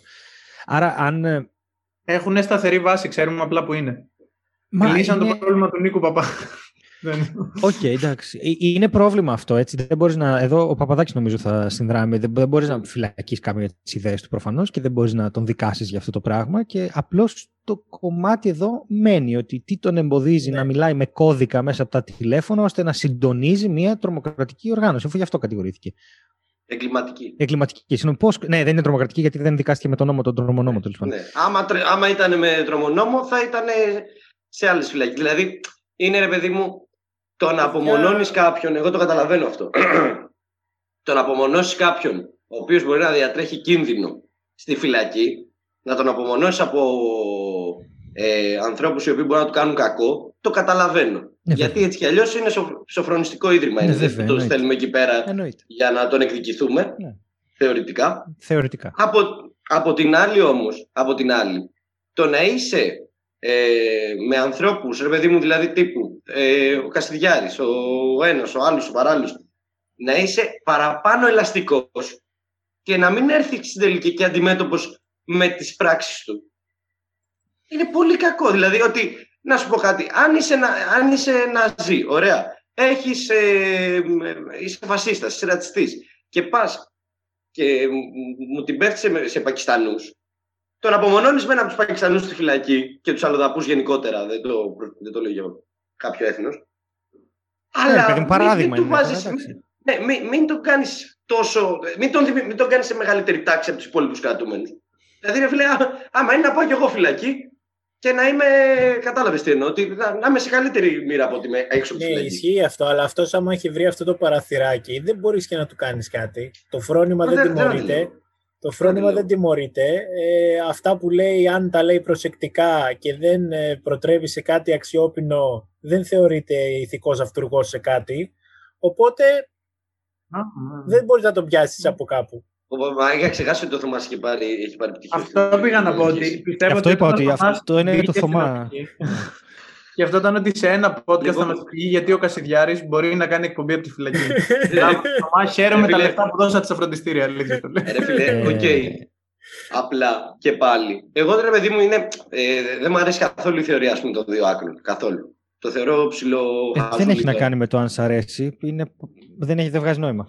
Ναι, αυτό λέω. Το θεωρώ χαζό. Απλά είναι- το δεν μου αρέσει, κατάλαβες τι εννοούσα. Ότι δεν, δεν συμφωνώ, ας πούμε. Δεν, δεν, δεν το πιστεύω. Ναι, όχι, εννοώ ότι είναι αντικείμενο ακαδημαϊκής μελέτης και προκύπτει ότι δεν μπορεί να ισχύει. Οπότε, ο- και να συμφωνείς δηλαδή πάλι είναι σαν να λες εντάξει, εγώ δεν συμφωνώ με τη βαρύτητα ή να λες ότι Yes. Οκ, δεν οκ. έχει. Ξέρεις, κάποια πράγματα είναι πέρα από το αν τα αγαπάμε εμείς. αν δεν σ' αρέσει, Ωραία. αυτό εννοεί. Έστω. Η θεωρία των δύο άκρων για μένα είναι κάτι ηλίθιο. οκ. ναι. Δεν θεωρώ ότι ε, μπορεί να υπάρχει. Ωραία. Αλλά από την άλλη, πατώντας αυτή τη θεωρία, ε, γίνεται ένα αλισβερίσι, ρε παιδί μου, με, με το τι λέμε, ας πούμε. Εμείς εδώ πέρα τώρα κατακρίνουμε, εντός εισαγωγικών, το ότι ο Κασιδιάρης έκανε ε, ε, μέσα από τη φυλακή εκπομπή και σου λέει κάποιος ε, σύστας, ας πούμε, ότι ναι, και ο Ξηρός έστελνε γράμματα, έκανε, έδειχνε, έκανε για να συνεχίσει τον αγώνα του. Ναι, βεβαίως. Αυτό δεν, δεν γίνεται. Όταν, δηλαδή, και σε αυτό έχω πρόβλημα. Ότι όταν θα βρεις όταν βρεις ένα κακό για κάποιον, δεν είναι ωραίο να πας να βρεις κάτι που κάνει κάποιος άλλος και να ναι, αλλά και αυτός κάνει αυτό. Ωραία, Αυτό είναι το whataboutism, νομίζω. Έτσι αυτό είναι το whataboutism. Απλώς έχει δίκιο ο Θωμάς. Ο νόμος λέει ότι έχουν δικαίωμα να το κάνουν. Δεν είμαστε στη φάση που λέμε απαγορέψτε τους το δικαίωμα να το κάνουν. Είμαστε Αυτό. στη φάση που λέμε μην σταματάμε τον αγώνα επειδή θεωρούμε ότι μπήκαν στη φυλακή και κάτι έγινε. Ναι. Μμμ. Αυτό είναι που λέμε. ναι. Πρέπει να συνεχίσουμε. Είχα κάνει και ένα σχετικό άρθρο στο Press Project, ε, στο οποίο είχα ισχυριστεί, το οποίο ήταν και στο Evzin, στο τεύχος το Ναι, ναι, ναι. τυπωμένο, ε, όπου τα παιδιά μου ζήτησαν και εγώ με μεγάλη τιμή είπα τη γνώμη μου για τη δίκη της Χρυσής Αυγής, το οποίο μου φαίνεται αδιανόητο σε, σε μια από τις πιο σημαντικές δίκες της χώρας. Εγώ είπα τη γνώμη μου, δηλαδή είναι ε, ακόμα Τέλειο. τύπο να τριχιάζω ότι μου ζητήθηκε η γνώμη μου για κάτι τέτοιο. Τέλεια. Ε, και είχα τόσες ενοχές που ξεκίνησα με τη λογική ότι τι δουλειά έχει ένας κωμικό να σχολιάζει αυτά Μμμ. και έπιασα απλώς το ότι θα σας πω τι μπορώ να σχολιάσω εγώ. Μπορώ να σχολιάσω πολλά. Okay. Ναι. Έχω δικαίωμα να έχω άποψη, αλλά τι θεωρώ ότι πραγματικά μπορώ να σχολιάσω είναι το αστείο. Και είπα ότι βλέπω πάρα πολύ κόσμο να γελάει με το πώς παρουσιάζονται αυτή τη στιγμή αυτοί οι άνθρωποι ε, που παρουσιάζονται στην έδρα, που για πρώτη φορά εμφανίζονται μετά από 8 χρόνια και κλαίνουν και φέρνουν τους πατεράδες τους που είναι 100 χρονών και δεν έχουν Ναι. πόδια. ας πούμε, και λιποθυμάνε. τέτοια, ναι. Και λιποθυμάνε. Και όλοι λένε τι έγινε, είστε δειλοί και στο παιδιά. Είστε χα- επίτηδες το κάνουν γιατί εσείς θα αισθανθείτε ότι αυτοί είναι τύπου δειλοί. Αυτοί όμως θέλουν να πετύχουν μικρότερη ποινή. Ναι. Δεν, είναι θέατρο, παιδιά. Δεν Ε, το είναι πουλάνε. χαζοί. Δεν είναι καθόλου δειλοί. Θέλουν να Ή- μείνουν έξω από τη φυλακή. Θέλουν να κάνουν ό,τι κάνουν και να μείνουν έξω από τη φυλακή να το συνεχίσουν. Γιατί γελάς; Δεν έχεις Ή- κάποια ηθική ικανοποίηση εσύ επειδή ο άλλος παίζει θέατρο. Ε, θα παιδί κάνει μου, τα πάντα για να μείνει έξω από τη φυλακή. Εσύ γιατί χαίρεσαι; Αυτό που θέλει να κάνει είναι να συνεχίσει τον αγώνα του. Όταν βγήκε η Χρυσή Αυγή έξω από τη Βουλή, είχα καποστάρει ότι και καλά είναι. Πανηγυρίζαμε ε, στην παρέα, ρε παιδί μου, ήταν ο Ενόχλας, ο τύπος που δεν θέλαμε κανείς να έρχεται για καφέ, αλλά ερχότανε. Ωραία. Πανηγυρίζαμε που δεν μας έχει πάρει για, για καφέ και βγαίναμε έξω και το βρίσκαμε μαλάκα στο τραπέζι και να έχει παραγγείλει και δικούς μας καφέδες.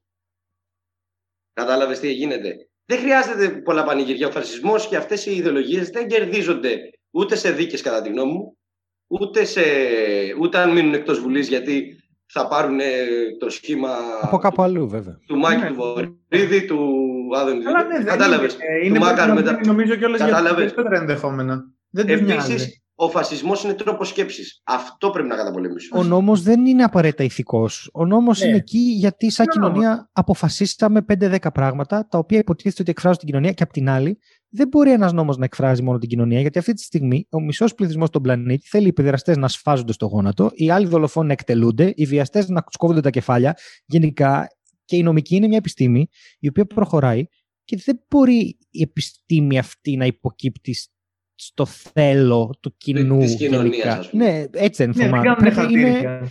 ναι. είναι, έχει μελέτες, έχει, δεν είναι εύκολο. Ε, Πάντως- το, το νόμιμο δεν είναι και ηθικό και το ηθικό δεν είναι ε, πάντα Και νόμιμο. το νόμιμο. Νόμιμο. Έτσι. Α, Υπάρχει αυτό μια είναι- διάσταση σε αυτά τα δύο, το οποίο είναι ένα Ναι. χάσμα, το οποίο πρέπει να το γεφυρώσουμε.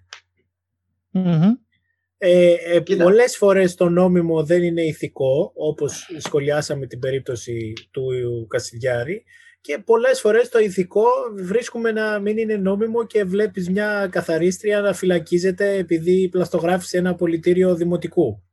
Κατάλαβες. Συμβαίνει αυτό, αλλά Ναι, και προσπαθείς αντίστοιχα, να το- ε, όχι, πρόσεξε. Αυτό μόνο του, εγώ μπορώ να πω ότι εντάξει, αυτές είναι οι συνέπειες. Αλλά όταν έχεις αντίστοιχα ένα προϊστάμενο εφορίας. Που η πλαστογραφήσει. Και νοσοκομεία Ναι, έχουν, και δεν χωρίς παθαίνει να έχουν τίποτα. τελειώσει Εκεί είναι- Πολλές. Ναι. Απλά, α, άκυρο, για να ξέρετε ότι επειδή είμαστε νεοσύστατο κράτος και τέτοια αυτά, ε, το, μ, η- την ιατρική μας ας πούμε δομή την έχουμε αντιγράψει από τους Αυστραλούς. Και έχει μείνει μέσα, ε, ξέρω εγώ σε, σε πολλά που σε καλύπτει η ασφάλειά σου, το τσίμπημα από κοάλα. Δηλαδή, αν σε τσιμπήσει κοάλα στην Ελλάδα, είσαι καλυμμένος. Φίλε, αυτό το θεωρώ πάρα πολύ Δεν καλό. θα το δεις να γίνεται. τύπου, τύπου Είσαι μαλάκα, καλυμμένος, κάνανε, δεν θα συμβεί. Κα- Είναι αυτό που αντιγράφεις από το δίπλα σου. τη- τη- και σου λέει ναι, ρε Μαλακά, άλλαξε κάτι. Και κάνεις, ναι, ναι, ναι, ναι. Το έχεις πάρει χαρτί και καλαμάρι. Πηγαίνεις Τσίμπημα γόνια. από 18 γράφει. να σου πω κάτι. Με τόσο Μα ελληνισμό, με τόσο ελληνισμό που μετανάστευσες Στην σε, Αυστραλία. σε Μελβούρνη και Σίδνεϊ, Ναι, έλαντε. έπρεπε Έχουμε να στείλει πολύ καλύπτει. κόσμο. κάπως το, το ΙΚΑ και, και ο ΕΦΚΑ. Πρέπει να τα καλύπτει αυτά. Ένα από τα πράγματα που πρέπει να φροντίσουμε ως κοινωνίες είναι, είναι να, να, να υποδεικνύουμε το πρόβλημα. Δηλαδή, όταν φωνάζουν, για παράδειγμα, οι γυναίκες που λένε ότι ρε παιδί μου, μας ακουμπάτε πολύ παραπάνω από ό,τι πρέπει στη δουλειά, ας πούμε, ή ότι ξέρεις όλα αυτά. Ναι. Ναι, αυτά, αυτά τα παράλογα εκεί πρέπει να ακούσουμε όλοι. Είναι το λεγόμενο το raising awareness. Πρέπει να καταλάβεις ποιο είναι το πρόβλημα. Γιατί μπορεί και εσύ να το κάνεις λόγω κοινωνικών προτύπων ή οτιδήποτε, ας πούμε. Και, το... ναι. και αυτό είναι και το δύσκολο με τα ποινικά και τα αστικά, νομίζω, δικαστήρια. Θωμά, έτσι δεν είναι. Ότι στο αστικό είσαι. Ε, εμένα με ενόχλησε ο Θωμάς και πρέπει να το λύσουμε. Και εκεί το δικαστήριο πρέπει να ακούσει πολύ προσεκτικά. Τα ποινικά δεν είναι ακριβώς έτσι. Είναι ένα, δύο, τρία. Το έκανες, ναι. το έκανε αυτό, ναι, τι είναι τα ναι, ελαφρυντικά, είναι πιο μαθηματικά. Αλλά τα αστικά είναι πολύ μπερδεμένα. Και είναι πολύ δύσκολο να βρούμε το δίκιο μας σε προσωπικές διενέξεις στα αστικά δικαστήρια. Γιατί αυτό ακριβώς. Και αυτό ήταν που φοβήθηκα και εγώ στην υπόθεση που λέγαμε πριν. Ότι αυτό είναι ένα αστικό δικαστήριο, στο οποίο αυτή έχει παραπάνω δύναμη από μένα, έχει παραπάνω λεφτά για να φέρει παραπάνω δικηγόρους. Ναι, και, και αν και, εκεί πέρα. Και, κοίτα, αν και οι δικηγόροι μου είπαν ότι αυτό πιθανότητα δεν θα πάει καν στο δικαστήριο. Θα βρεθούμε οι δικηγόροι μεταξύ μας, γιατί με προστατεύει ρε παιδί μου ο νόμος, υπάρχει σάτυρα και είναι δημόσιο πρόσωπο, αυτή είναι πρώην βουλευτή κτλ. Οπότε εκεί ίσως δεν πήγαινε καν στο δικαστήριο, ίσως αποσυρώταν. Αλλά βλέπεις ότι λειτουργεί ο εκφοβισμός. Κοίτα. Λειτουργεί. Όπως ε... επίσης να σας πω ότι υπάρχει και ένα άλλο πρόβλημα γενικώς, το ότι χρειάζονται λεφτά όλα αυτά και πολλές φορές θα αποφύγεις να καταγγείλεις μια συμπεριφορά επειδή είσαι άφραγος. Δεν μπορείς να το προχωρήσεις. Και δεν μπορείς να έχεις ε, την υπεράσπιση. Ναι, βέβαια. Ναι. Αυτό, το προ... Αυτό που λες, ε, το έχω αντιμετωπίσει δύο φορές. Ξέρεις τι γίνεται. Από τη μία καταλαβαίνω ότι το δημόσιο σύστημα που είναι η αστυνομία δεν μπορεί να ασχοληθεί με, οποιαδήποτε, με όλες τις καταγγελίες του κόσμου. Σίγουρα. Θα καταρρεύσει. Okay. Ναι, ναι. Απ' την άλλη όμως ε, θεωρώ ότι μάλλον δεν προσπαθεί κιόλας να ασχοληθεί έστω με ένα ποσοστό αυτών. Δηλαδή, ε, αναγνωρίζω τη δυσκολία, είναι πάρα πολύ δύσκολο. Σίγουρα, άμα ασχολείσαι με το οτιδήποτε, ναι. Δεν θα μείνει και... κανείς να ασχοληθεί με τα σημαντικά. Επίσης, δεν θα ήθελα κιόλας να χρειάζεται παρέμβαση ενός ένοπλου ένστολου σώματος κρατικού για να μπορέσω να πω στον άλλον Άσε με μορμαλάκα τώρα ήσυχο. Ναι. Ούτε θα ήθελα να υπάρχει παρέμβαση δικηγόρου. Θα ήθελα, αν λέω στον άλλον τώρα με ενοχλείς, άσε με, να μπορώ να σταματήσω να. ξέρεις, να, να σταματήσει να με ενοχλεί. Ξέρεις, είναι, ε, εντάξει, αυτό είναι ουτοπικό πιστεύω. Δηλαδή ότι. Εντάξει. Υπάρχει ουτοπικό. Όχι. Θεωρώ, ρε παιδί μου, ότι είναι ουτοπικό με την έννοια πια ότι πάντα, άμα κάποιος θέλει να λειτουργήσει κακόβουλα εναντίον σου, θα προσπαθήσει με χίλιους τρόπους. Κατάλαβες τι εννοώ. Άρα. Δεν, ε, είναι λίγο. Θα, θα προσπαθήσει, άρα δεν μπορούμε να κάνουμε κάτι γι' αυτό. Ε, εγώ θέτω, ρε παιδί μου, ένα, στα πράγματα που ασχολούμαι, πότε θίγεται η αξιοπρέπειά μου. Κατάλαβες τι εννοώ. Δηλαδή, όταν θα έρθει κάποιος άνθρωπος να μου φωνάξει και να με βρίζει, θεωρώ ότι θίγεται η αξιοπρέπειά μου. Τι; Τι είναι αυτό το αξιοπρέπειο, τι είναι; Συγγνώμη, Άρα... διέκοψα για ένα πολύ μετριαστείο. Συγγνώμη, συνέχισε. Συγγνώμη. Όχι, ήταν μ' άρεσε γιατί. Πήρε, εδώ είμαστε να πούμε καλά Πήρε μια σκληρή θέση. Απλά θεωρώ ότι όταν θίγεται η αξιοπρέπειά μου, οτιδήποτε και να είναι εκείνη την ώρα, θεωρώ ότι πάνω απ' όλα είναι η αξιοπρέπειά μου σαν άτομο. Άρα θα κάνω τα πάντα ούτω ώστε να σε σταματήσω. Ναι. Βέβαια, να κάνεις αυτό με το οποίο είσαι εντάξει σαν άνθρωπος. Πώς να σου πω, δηλαδή ότι από τη στιγμή. Άμα δεν νιώθεις καλά με τον εαυτό σου, ναι, προφανώς λες: OK, εδώ τραβάμε τη γραμμή, ας πούμε. Ναι, απλά, απλά το θέμα είναι ότι όταν ο άλλος δεν το καταλαβαίνει ότι τράβηξε τη γραμμή, Κατάλαβε τι εννοώ; Ναι, ναι, ναι, όχι. Ε, Εκεί πέρα. Δεν μπορείς να περιμένεις να καταλαβαίνει κάθε βλάκας που, δεν, που δεν πιάνει από λόγια, δεν καταλαβαίνει από διάλογο ή οτιδήποτε. Βέβαια το θέμα είναι αυτό που λέω ο Στέλιος. Θα έπρεπε να καταλαβαίνει ότι εδώ, από εδώ και πέρα με ενοχλείς. Καλά, ναι. Αν πάμε να το αποδομήσουμε εντελώς εντελώς, ναι, πάμε όλο και πιο πίσω και θα βγάλουμε πολύ. Ναι. Ρε παιδί μου. Το μέγεθος του προβλήματος. Ε, δεν ξέρω αν είναι το μέγεθος του προβλήματος ή αν είναι είναι πολύ μεγάλη κουβέντα και είναι και είναι, πάμε να... πολύ... Πώς το πω... Είναι λίγο σάπια κουβέντα να κάνεις. Θα έπρεπε να μπορούμε ακόμα και σε μια υγιή διαφωνία, να το πω έτσι, όχι δεν μιλάμε τώρα για άλλα πράγματα, να μπορείς να, να συζητήσεις. Νομίζω ότι προκύπτει πάντα το θέμα ότι κάποιος ξέρει τι έχει λερωμένη τη φωλιά του. Δηλαδή, αν κάποιος είναι εργοδότης, για παράδειγμα, και δεν σε πληρώνει, δεν πρόκειται. Τι θα γίνει αφεντικό, αν πληρώσεις, τι θα γίνει, ρε, κύριε εργοδότα μου, τι θα γίνει το μισθό. Άμα αρχίσεις να φωνάζεις κι εσύ. Δηλαδή, μετά από ένα σημείο αυτό ότι είναι πάρα πολλές οι καταστάσεις οι οποίες μας εξωθούν σε συμπεριφορές τέτοιου είδους και είμαστε όλοι πάρα πολύ αδικημένοι. Σε, σε, είμαστε και μια γενιά μες στην κρίση όλοι, δηλαδή έχουμε μια δεκαετία που είμαστε μονίμως αδικημένοι τουλάχιστον στα εργασιακά ή στο ένα ή στο άλλο. Ε, και απλώς καταλήγει να είναι ένας σκατένιο πράγμα. Εντάξει, τώρα δεν ξέρω. Δεν, δεν ξέρω yeah. ποια είναι η λύση. Δηλαδή, ε, πραγματικά δεν ξέρω ποια είναι η λύση. Άρα καταλήγουμε στο ότι είναι πάρα πολύ δύσκολο να φανταστούμε οι άνθρωποι τις συνθήκες που δεν ζούμε. Γιατί εμένα δεν μου αρέσει αυτό. Δηλαδή, εγώ είμαι ευγενικός σαν άνθρωπος, ας πούμε, έχω αυτό το χαρακτηριστικό, όχι γιατί μόνο δεν θέλω να μιλάνε άσχημα, αλλά γιατί μπορώ να φανταστώ ότι μπορεί να είναι πολύ ενοχλητικό να σου μιλάνε άσχημα. Η ικανότητα να μπορείς να φανταστείς τι προκαλούν οι πράξεις σου είναι ναι, ναι. πολύ μεγάλη για το ανθρώπινο είδος. Να έχεις συνέστηση. Ναι, δηλαδή, ναι, να, να μπορείς να καταλάβεις. Ναι. Το κύριο λόγο που απορρίπτεται οριακά ή κανένας δεν το σκέφτεται. Δηλαδή υπάρχει τεράστια. Ναι, είναι αυτό. Το, το, έχω ακούσει να το λέει αυτό ένας ε, ε, διάσημος. Ε, αυτό, ας το μην πούμε εκεί. Να λέει ότι ο λόγος ε, που δεν κάνω αυτό είναι γιατί ξέρω ότι είναι καλό ή ξέρω ότι είναι κακό. Και είμαι, δεν είναι ακριβώς έτσι τα πράγματα. Ναι. Ε, δεν μάθαν σε όλους το ίδιο πράγμα ως κακό. Και, ναι, ναι, και από την άλλη δεν έχουν όλη την ικανότητα να πάνε ένα βήμα παραπέρα τη σκέψη τους χωρίς να έχουν ζήσει αυτή την εμπειρία. Έτσι. Είναι και λίγο... Δεν, δεν ξέρω, μου φαίνεται πολύ απογοητευτικό να λέμε ότι είναι αδύνατον να βγάλουμε άκρη. Πρέπει όλοι να το πάθουμε, ώστε όλοι να μάθουμε. Μου φαίνεται πολύ περίεργο. Δε, δες το λίγο από τον κορονοϊό. Αλήθεια. Είναι, δεν, το, δεν το λέω για να το βάλουμε σαν... Okay. Πώς το λένε. Αλλά αν, δεν, αν είσαι από τους τύπους οι οποίοι λένε δεν υπάρχει κορονοϊό κουλουπού, κουλουπού, κουλουπού, μέχρι να πάθεις κάτι από αυτό, mm-hmm. θα συνεχίσεις να φύγεις τους ανθρώπους οι οποίοι μπορεί να έχουν πληγεί από αυτό. Ναι. Προσέχουν. Όχι. Κοίτα. Εγώ εννοώ το, το θίξιμο ότι σου λέω, το λέγαμε στο προηγούμενο podcast. Ε, εγώ, ο πατέρας ενός φίλου μου έφυγε από κορονοϊό. Ναι. Ο άνθρωπος, ο, ο, ο φίλος μου, πόσο περίεργα μπορεί να αισθάνεται την ώρα που έχει ένα μαλάκα μπροστά του που του λέει ότι ξέρεις κάτι, δεν πεθαίνω από τον κορονοϊό και αυτά είναι ψέματα και τα αρπάζουν οι, οι γιατροί. Και οι, οι συγγενείς τα λένε αυτά για να καταλαβέ. Πρέπει να μπει στη θέση του αλλού και μπορείς να καταλάβεις ότι ξέρεις κάτι. Θα το βουλώσω και θα καταλάβω τι, τι συμβαίνει στον άλλον. Είναι πολλές είναι θέμα που... παιδείας αυτό, πάντα εκεί καταλήγουμε.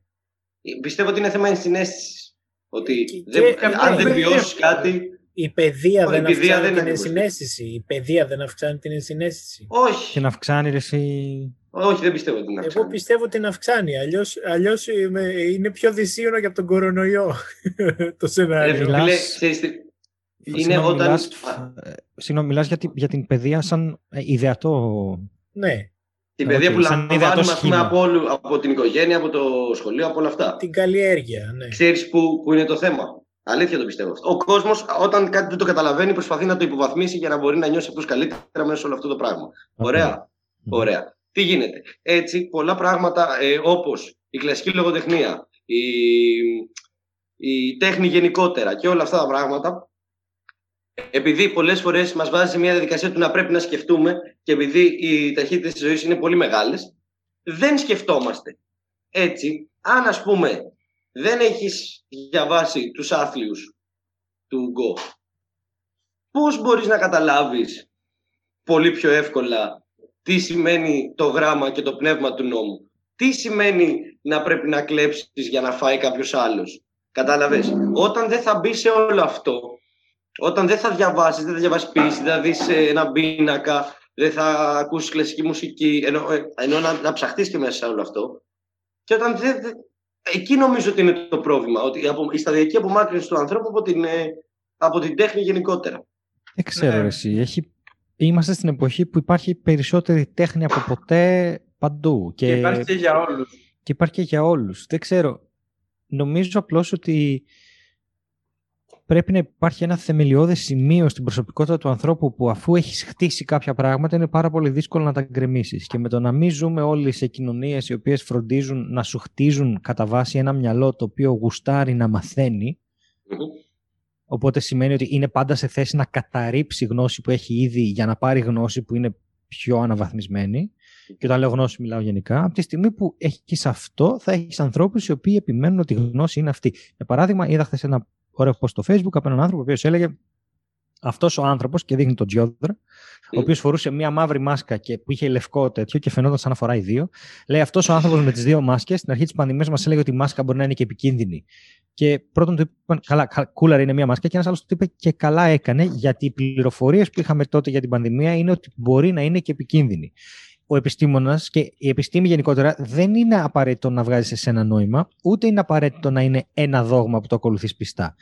Είναι υποχρεωμένη να αναβαθμίζεται όσο μαθαίνουμε περισσότερα. Στην αρχή της πανδημίας, η μάσκα και για λόγους marketing, δηλαδή αν παίρναμε όλοι μάσκες, θα κατέρεε η αγορά και δεν θα είχαν υγειονομική, με αποτέλεσμα να μην έχουμε σύστημα υγείας, ακόμα και αυτό σημαίνει ότι η μάσκα είναι επικίνδυνη. Δεν, το ότι, δηλαδή, η μάσκα είναι επικίνδυνη δεν σημαίνει απαραίτητο ότι αφορά την υγεία σου.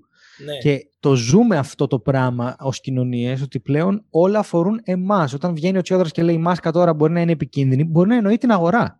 Μπορεί να εννοεί ότι δεν θα έχουν υγειονομική. Μπορεί να εννοεί, να εννοεί ότι θα μολύνεις κατά λάθος κάποιον. Δεν είναι απαραίτητο ότι είναι επικίνδυνη για σένα. Δεν απευθύνονται μόνο σε σένα από αυτά τα, αυτά τα πράγματα. Το κοινωνικό σύνολο. Το κοινωνικό σύνολο. Είναι και... επικίνδυνη για το κοινωνικό σύνολο. Whatever. Δεν ναι. θέλω να το αναλύσω αυτό. Ο λόγος που υπάρχει ένας ειδικός ο οποίος έχει βάλει τα μάτια του, ας πούμε, και δεν ξέρω αν είναι ο Τσιόδρας ή οποιοδήποτε άλλο, σχέστηκα.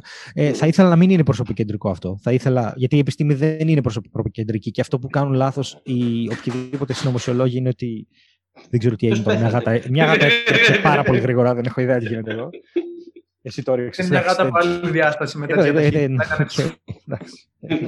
Η Βέρα έριξε κάτι, η γάτα αυτή. Λοιπόν, ε, η γάτα έτρεξε αυτό. Ε, είναι, ε, ζούμε σε κοινωνίες οι οποίες ε, γουστάρουν πάρα πολύ αυτόν τον προσωποκεντρισμό και βλέπεις πολύ συχνά σε νομοσιολόγου και τέτοια να λένε Ο τάδε όμως τα είπε. Και είναι, ναι, αλλά η επιστήμη δεν είναι ο τάδε, είναι 100.000 τάδε. Δεν έχει μόνο αυτός σε αυτό το βιογραφικό και δεν έχει μόνο αυτός σε ένα, πώς το λένε, ένα post-doc στην επιδημιολογία. Παίζει να το έχουν ένα εκατομμύριο άνθρωποι στον πλανήτη. Όταν οι 900.000 λένε αυτό, μάλλον δια της πλειοψηφίας, όπως έχουμε αποφασίσει σαν κοινωνίες να τρέχουμε, πρέπει να ακούσουμε τις 900.000. Και όχι μόνο αυτό, το δικαίωμα, είναι τόσο πολύτιμο το δικαίωμα των ανθρώπων, πρέπει να το καταλάβουν αυτό, το δικαίωμά τους να αναβαθμίζουν τη γνώση τους. Είναι τόσο πολύτιμο το δικαίωμά σου να θέλεις να μαθαίνεις μονίμως το πιο αναβαθμισμένο πράγμα. Είναι αναφέρετο αυτό. Δεν μπορούν να σου στερήσουν την, την γνώση και δεν καταλαβαίνω πώς επιλέγουν άνθρωποι να το κάνουν αυτό στον εαυτό τους ηθελημένα, ότι εγώ αυτό έμαθα δεν θα το αναβαθμίσω, θα ισχύει για πάντα σε όλη μου τη ζωή και θα διέπει τη ζωή μου. Εγώ δεν μπορώ να το πω αυτό. Γιατί κατάλαβα, καταλαβαίνω μεγαλώνοντας, όταν γεννήθηκα, μπορούσες να λες ένα παιδάκι που ήταν πιο θηλυπρεπέ κουνιστό και να είναι αποδεκτό. Τέσσερα χρόνια μετά που πήγα στο γυμνάσιο, δεν ήταν αποδεκτό. Οι καθηγητές μας λέγανε ότι αυτό είναι bullying. Στο δημοτικό δεν μας το λέγαν, δεν ξέρω.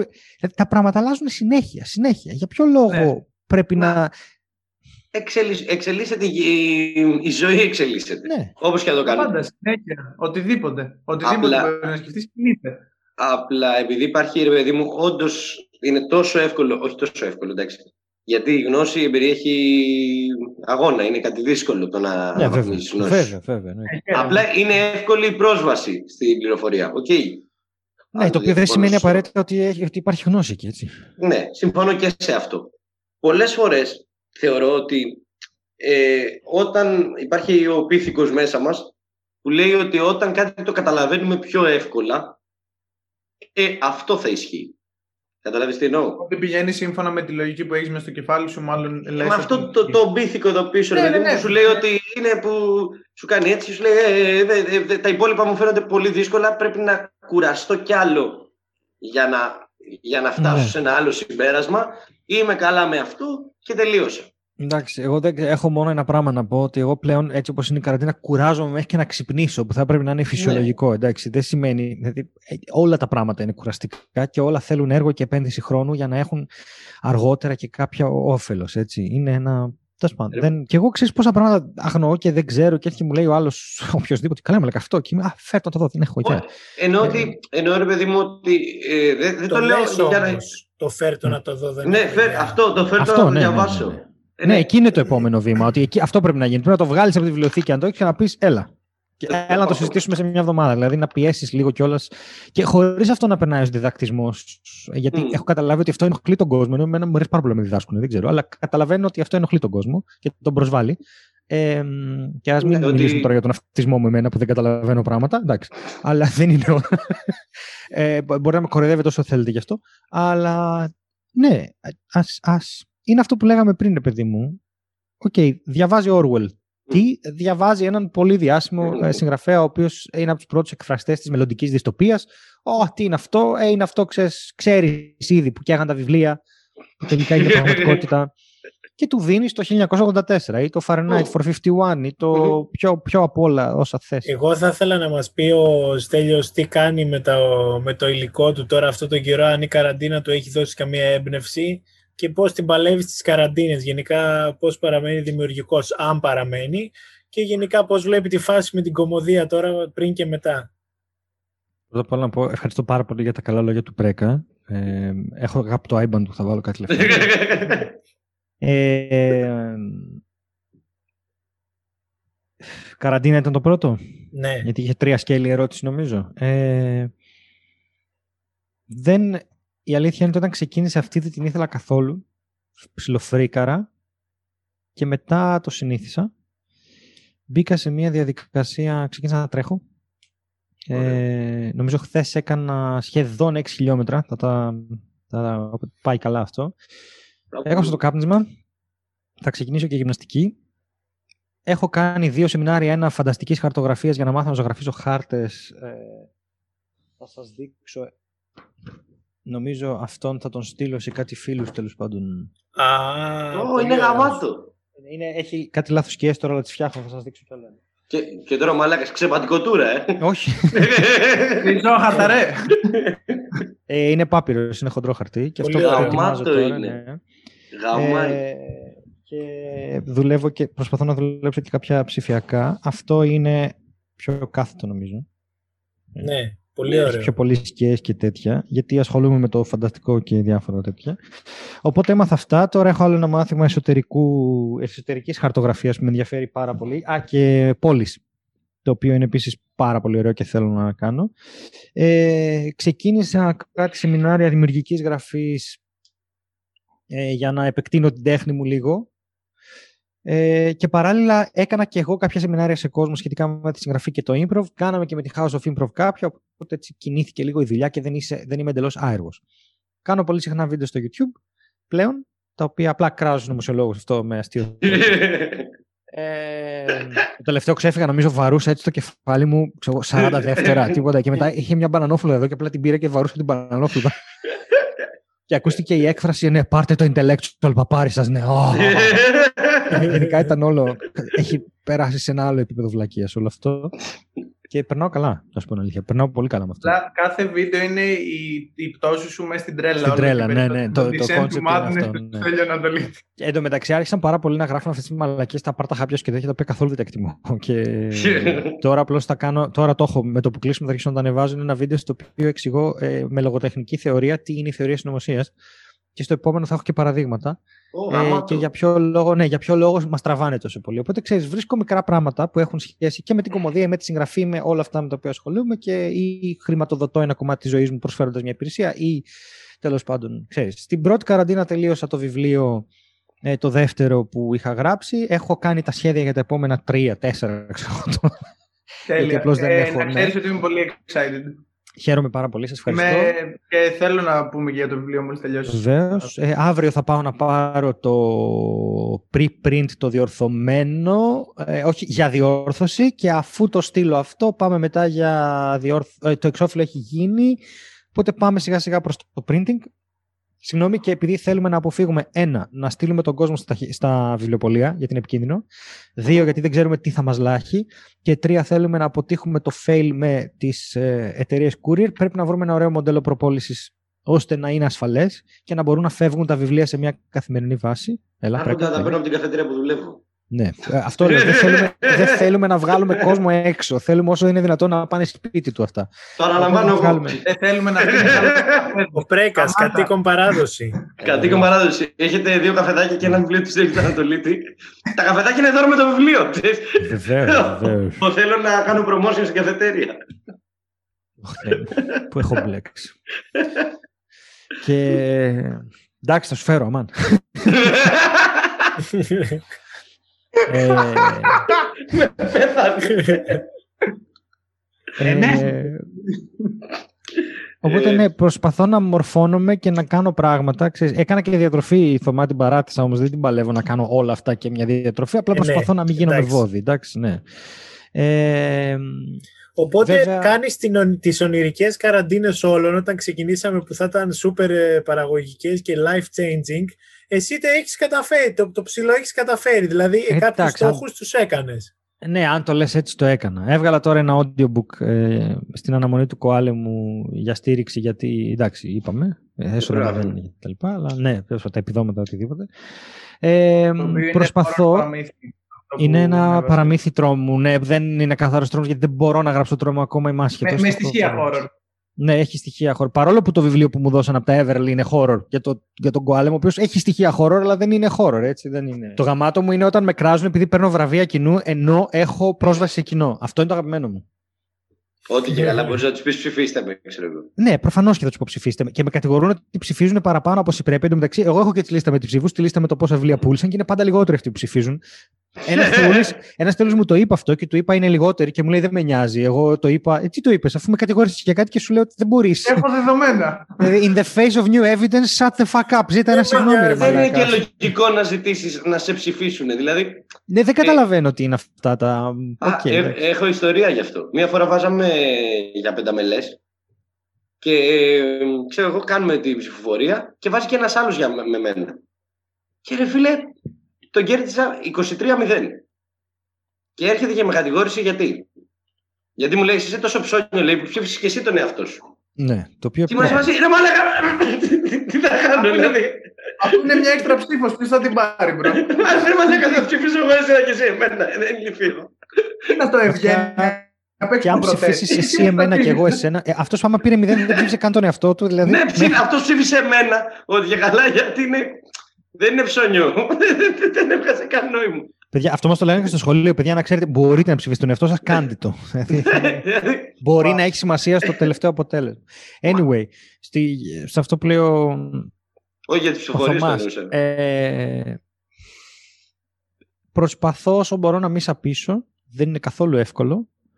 Ε, δεν, ε, δεν έχω αγγίξει την κομμωδία καθόλου. Δηλαδή το stand-up δεν ξέρω αν θα ανέβω στη σκηνή και θα παραμιλάω, δεν θα, δεν θα, μπο- θα συλλαβίζω, δεν ξέρω καν αν θα θυμάμαι το happy. Έτρεχες, και, και, έτρεχες καινούριο special. Αυτό είναι το Ναι, περίεργο. έτρεχα την πρώτη σεζόν και φέτος θα το πάω δεύτερη για να μαγνητοσκοπηθεί. Τώρα αυτά όλα δεν ξέρω πότε και πώς θα γίνουν. Ε.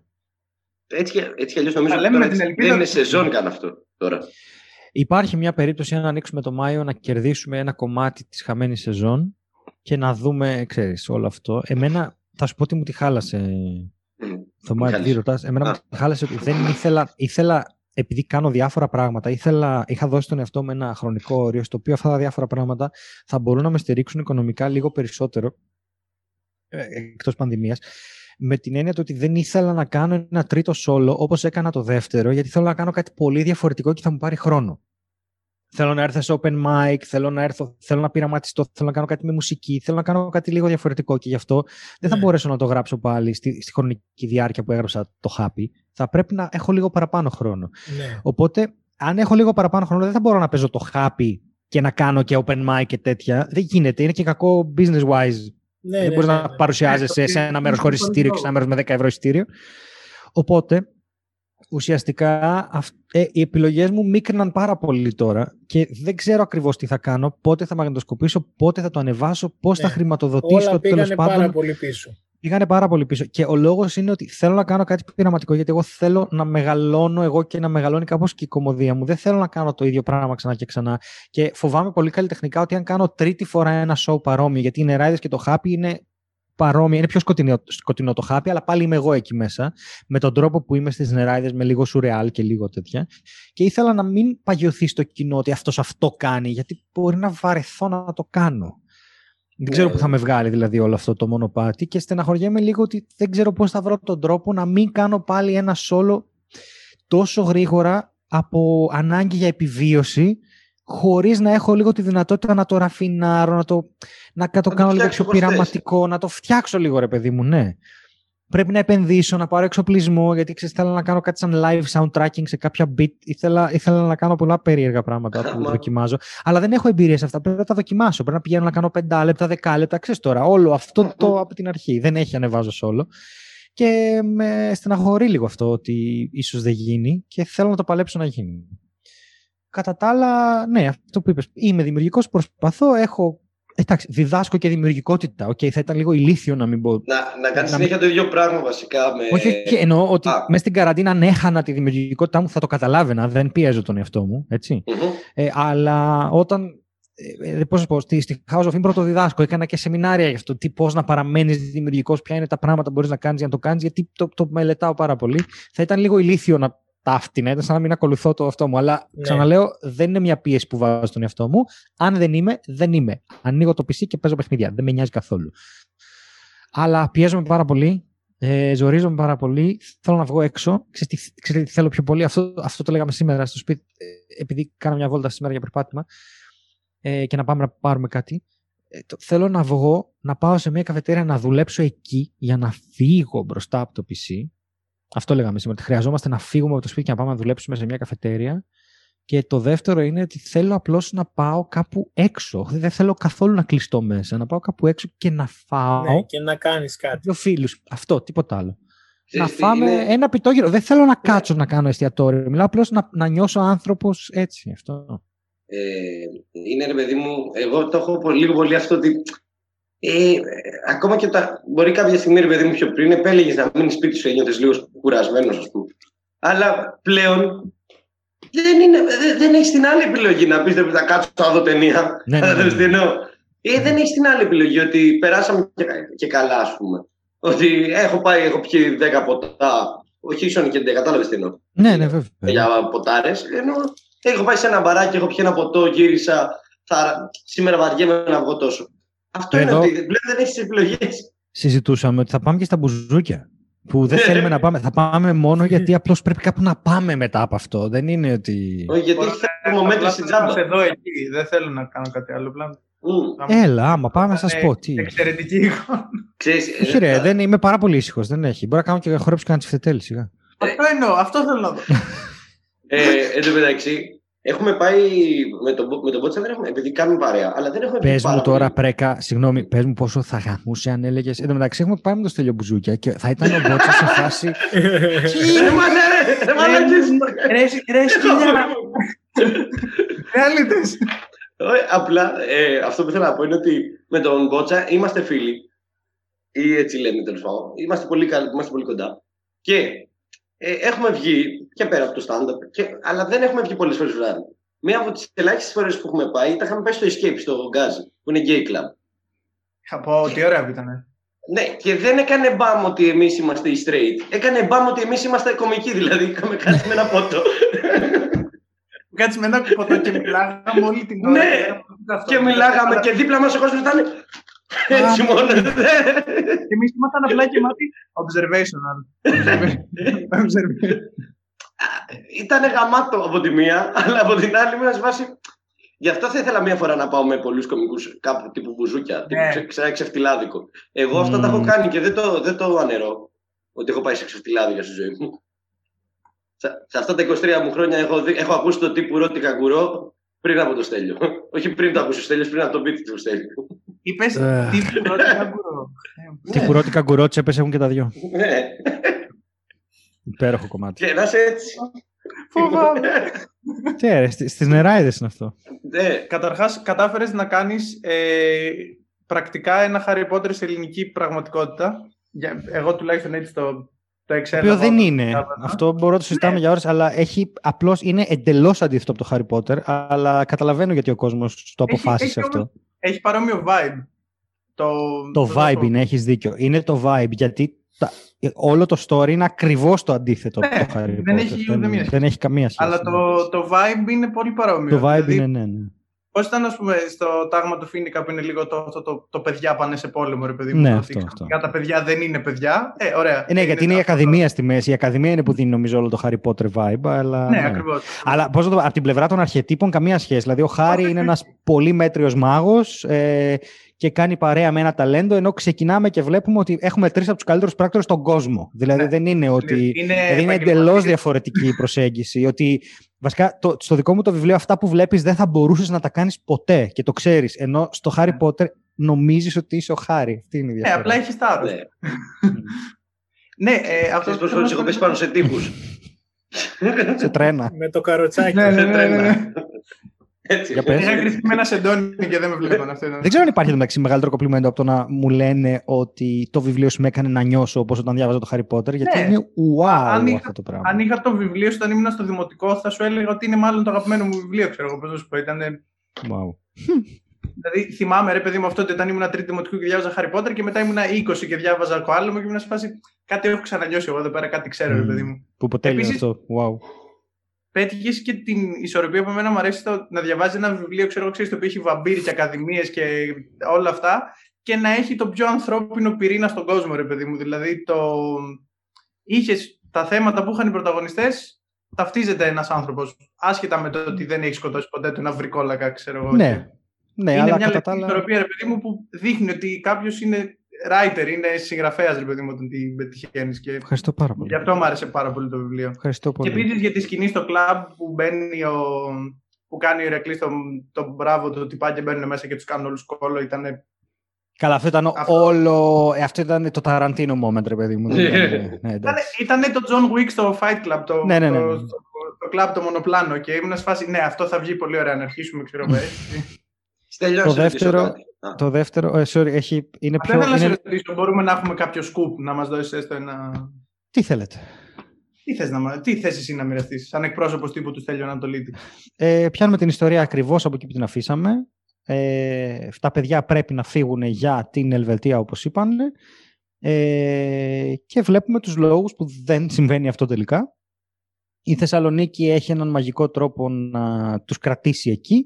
Ε, το μαγικό με πολλή ηρωνία.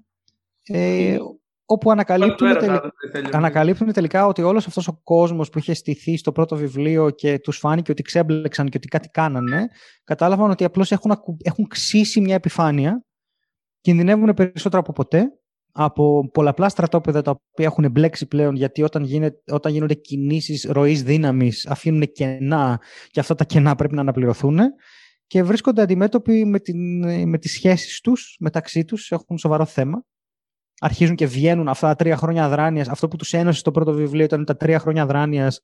Τους έφεραν κοντά γιατί θυμήθηκαν ποιοι ήταν κάποτε και στο δεύτερο βιβλίο συνειδητοποιούν ότι δεν μπορούν να είναι πλέον οι ίδιοι άνθρωποι.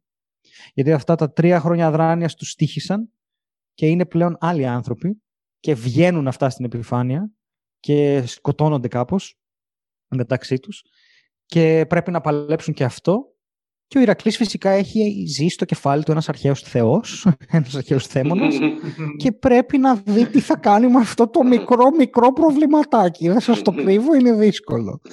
Παράλληλα στην Ακαδημία, στην παλιά, ε, την εποχή του 2006-2007, βλέπουμε ε, ότι ε, οι άνθρωποι έχουν ενηλικιωθεί πλέον και είναι το πρώτο τους έτος εκεί, ενώ παράλληλα σπουδάζουν και στο ελληνικό πανεπιστήμιο όσοι το επέλεξαν.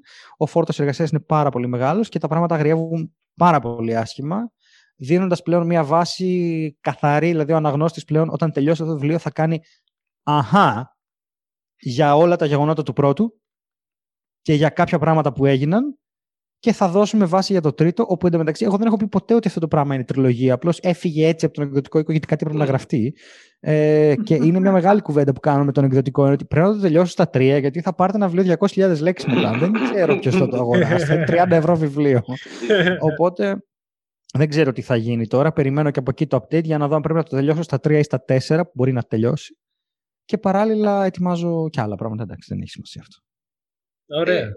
Να, να ρωτήσω εγώ κάτι. Να ρωτήσω τι θες. Επειδή ε, και, εγώ, και εγώ γράφω έτσι, ε, κάθομαι και γράφω μόνος μου ιστορίες, κάποια πράγματα.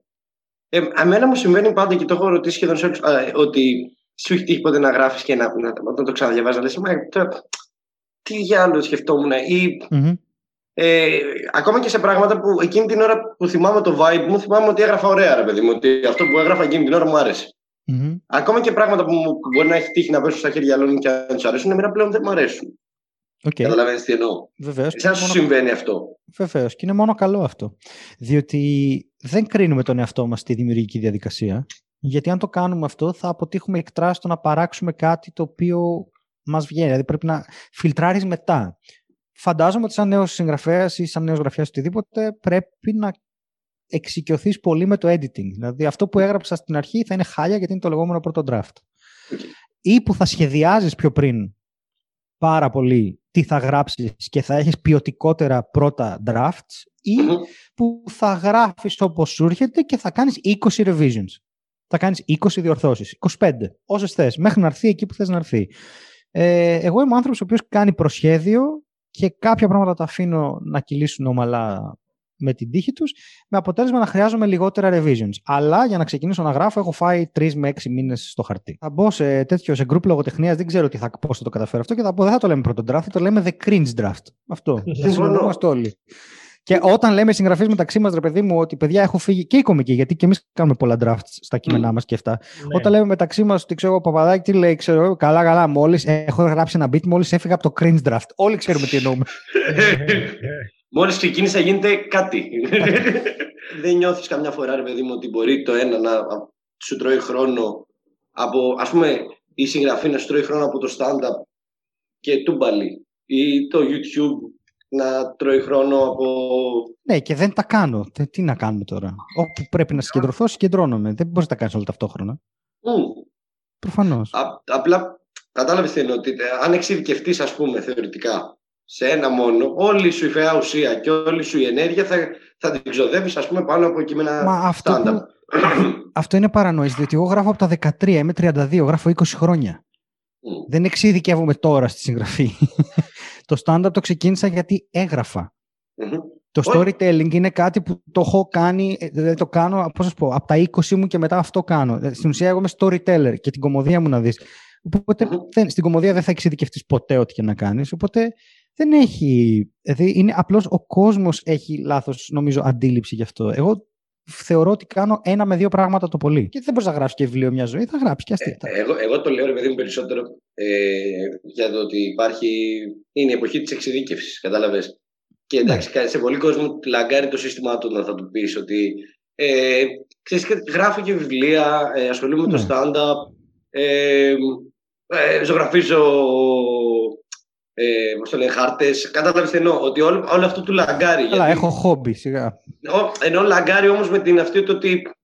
Ε, ε, ε, είναι αυτό, είχα την ίδια συζήτηση πρόσφατα και ας, το, ας κλείσουμε με αυτό σιγά σιγά. Είχα την ίδια συζήτηση και έλεγα ότι δεν μπορείς να, να κατηγορήσεις τους καλλιτέχνες στην Ελλάδα αλλά να έχουμε στείλει όλοι τα παιδιά μας χορό και μουσική. Δηλαδή ξέρω ανθρώπους που τέλος αγγλική φιλολογία και στα 17 είχαν πτυχίο πιάνου. Αυτοί δεν είναι πιανίστες. Δηλαδή, εγώ στα 18 ξεκίνησα να διδάσκω κιθάρα. Δεν είναι το ότι είμαι μουσικός, δεν είναι κάτι που. Το, το έκανα. σταματάει να κάνω κάτι. Πέρα από αυτό, το έκανα τον καιρό που είχα χρόνο. Δηλαδή, το proficiency στα αγγλικά το πήρα όταν ήμουν 13,5-14. Δεν, θέλω να πω ότι όλα εξειδικ... Ε, ε, η συγγραφή που κάνω είναι ένα πολύ εξειδικευμένο πράγμα. Γράφω ένα πολύ συγκεκριμένο είδος. Δεν κάθομαι να γράψω φιλοσοφία και μετά δικαστικά. Γράφω κομμωδία και γράφω και science fiction περιπέτειες. Δηλαδή, αν το αναλύσεις, θα δεις ότι έχω απλώς αφιερώσει πολύ, πολύ, πολύ χρόνο. Έχουν τον ίδιο πυρήνα. Ναι, έχουν τον ίδιο πυρήνα και έχω αφιερώσει πάρα πολύ χρόνο. Μου έχει βγει ο κόλος θυσία από το πτυχίο μου για αυτά τα πράγματα.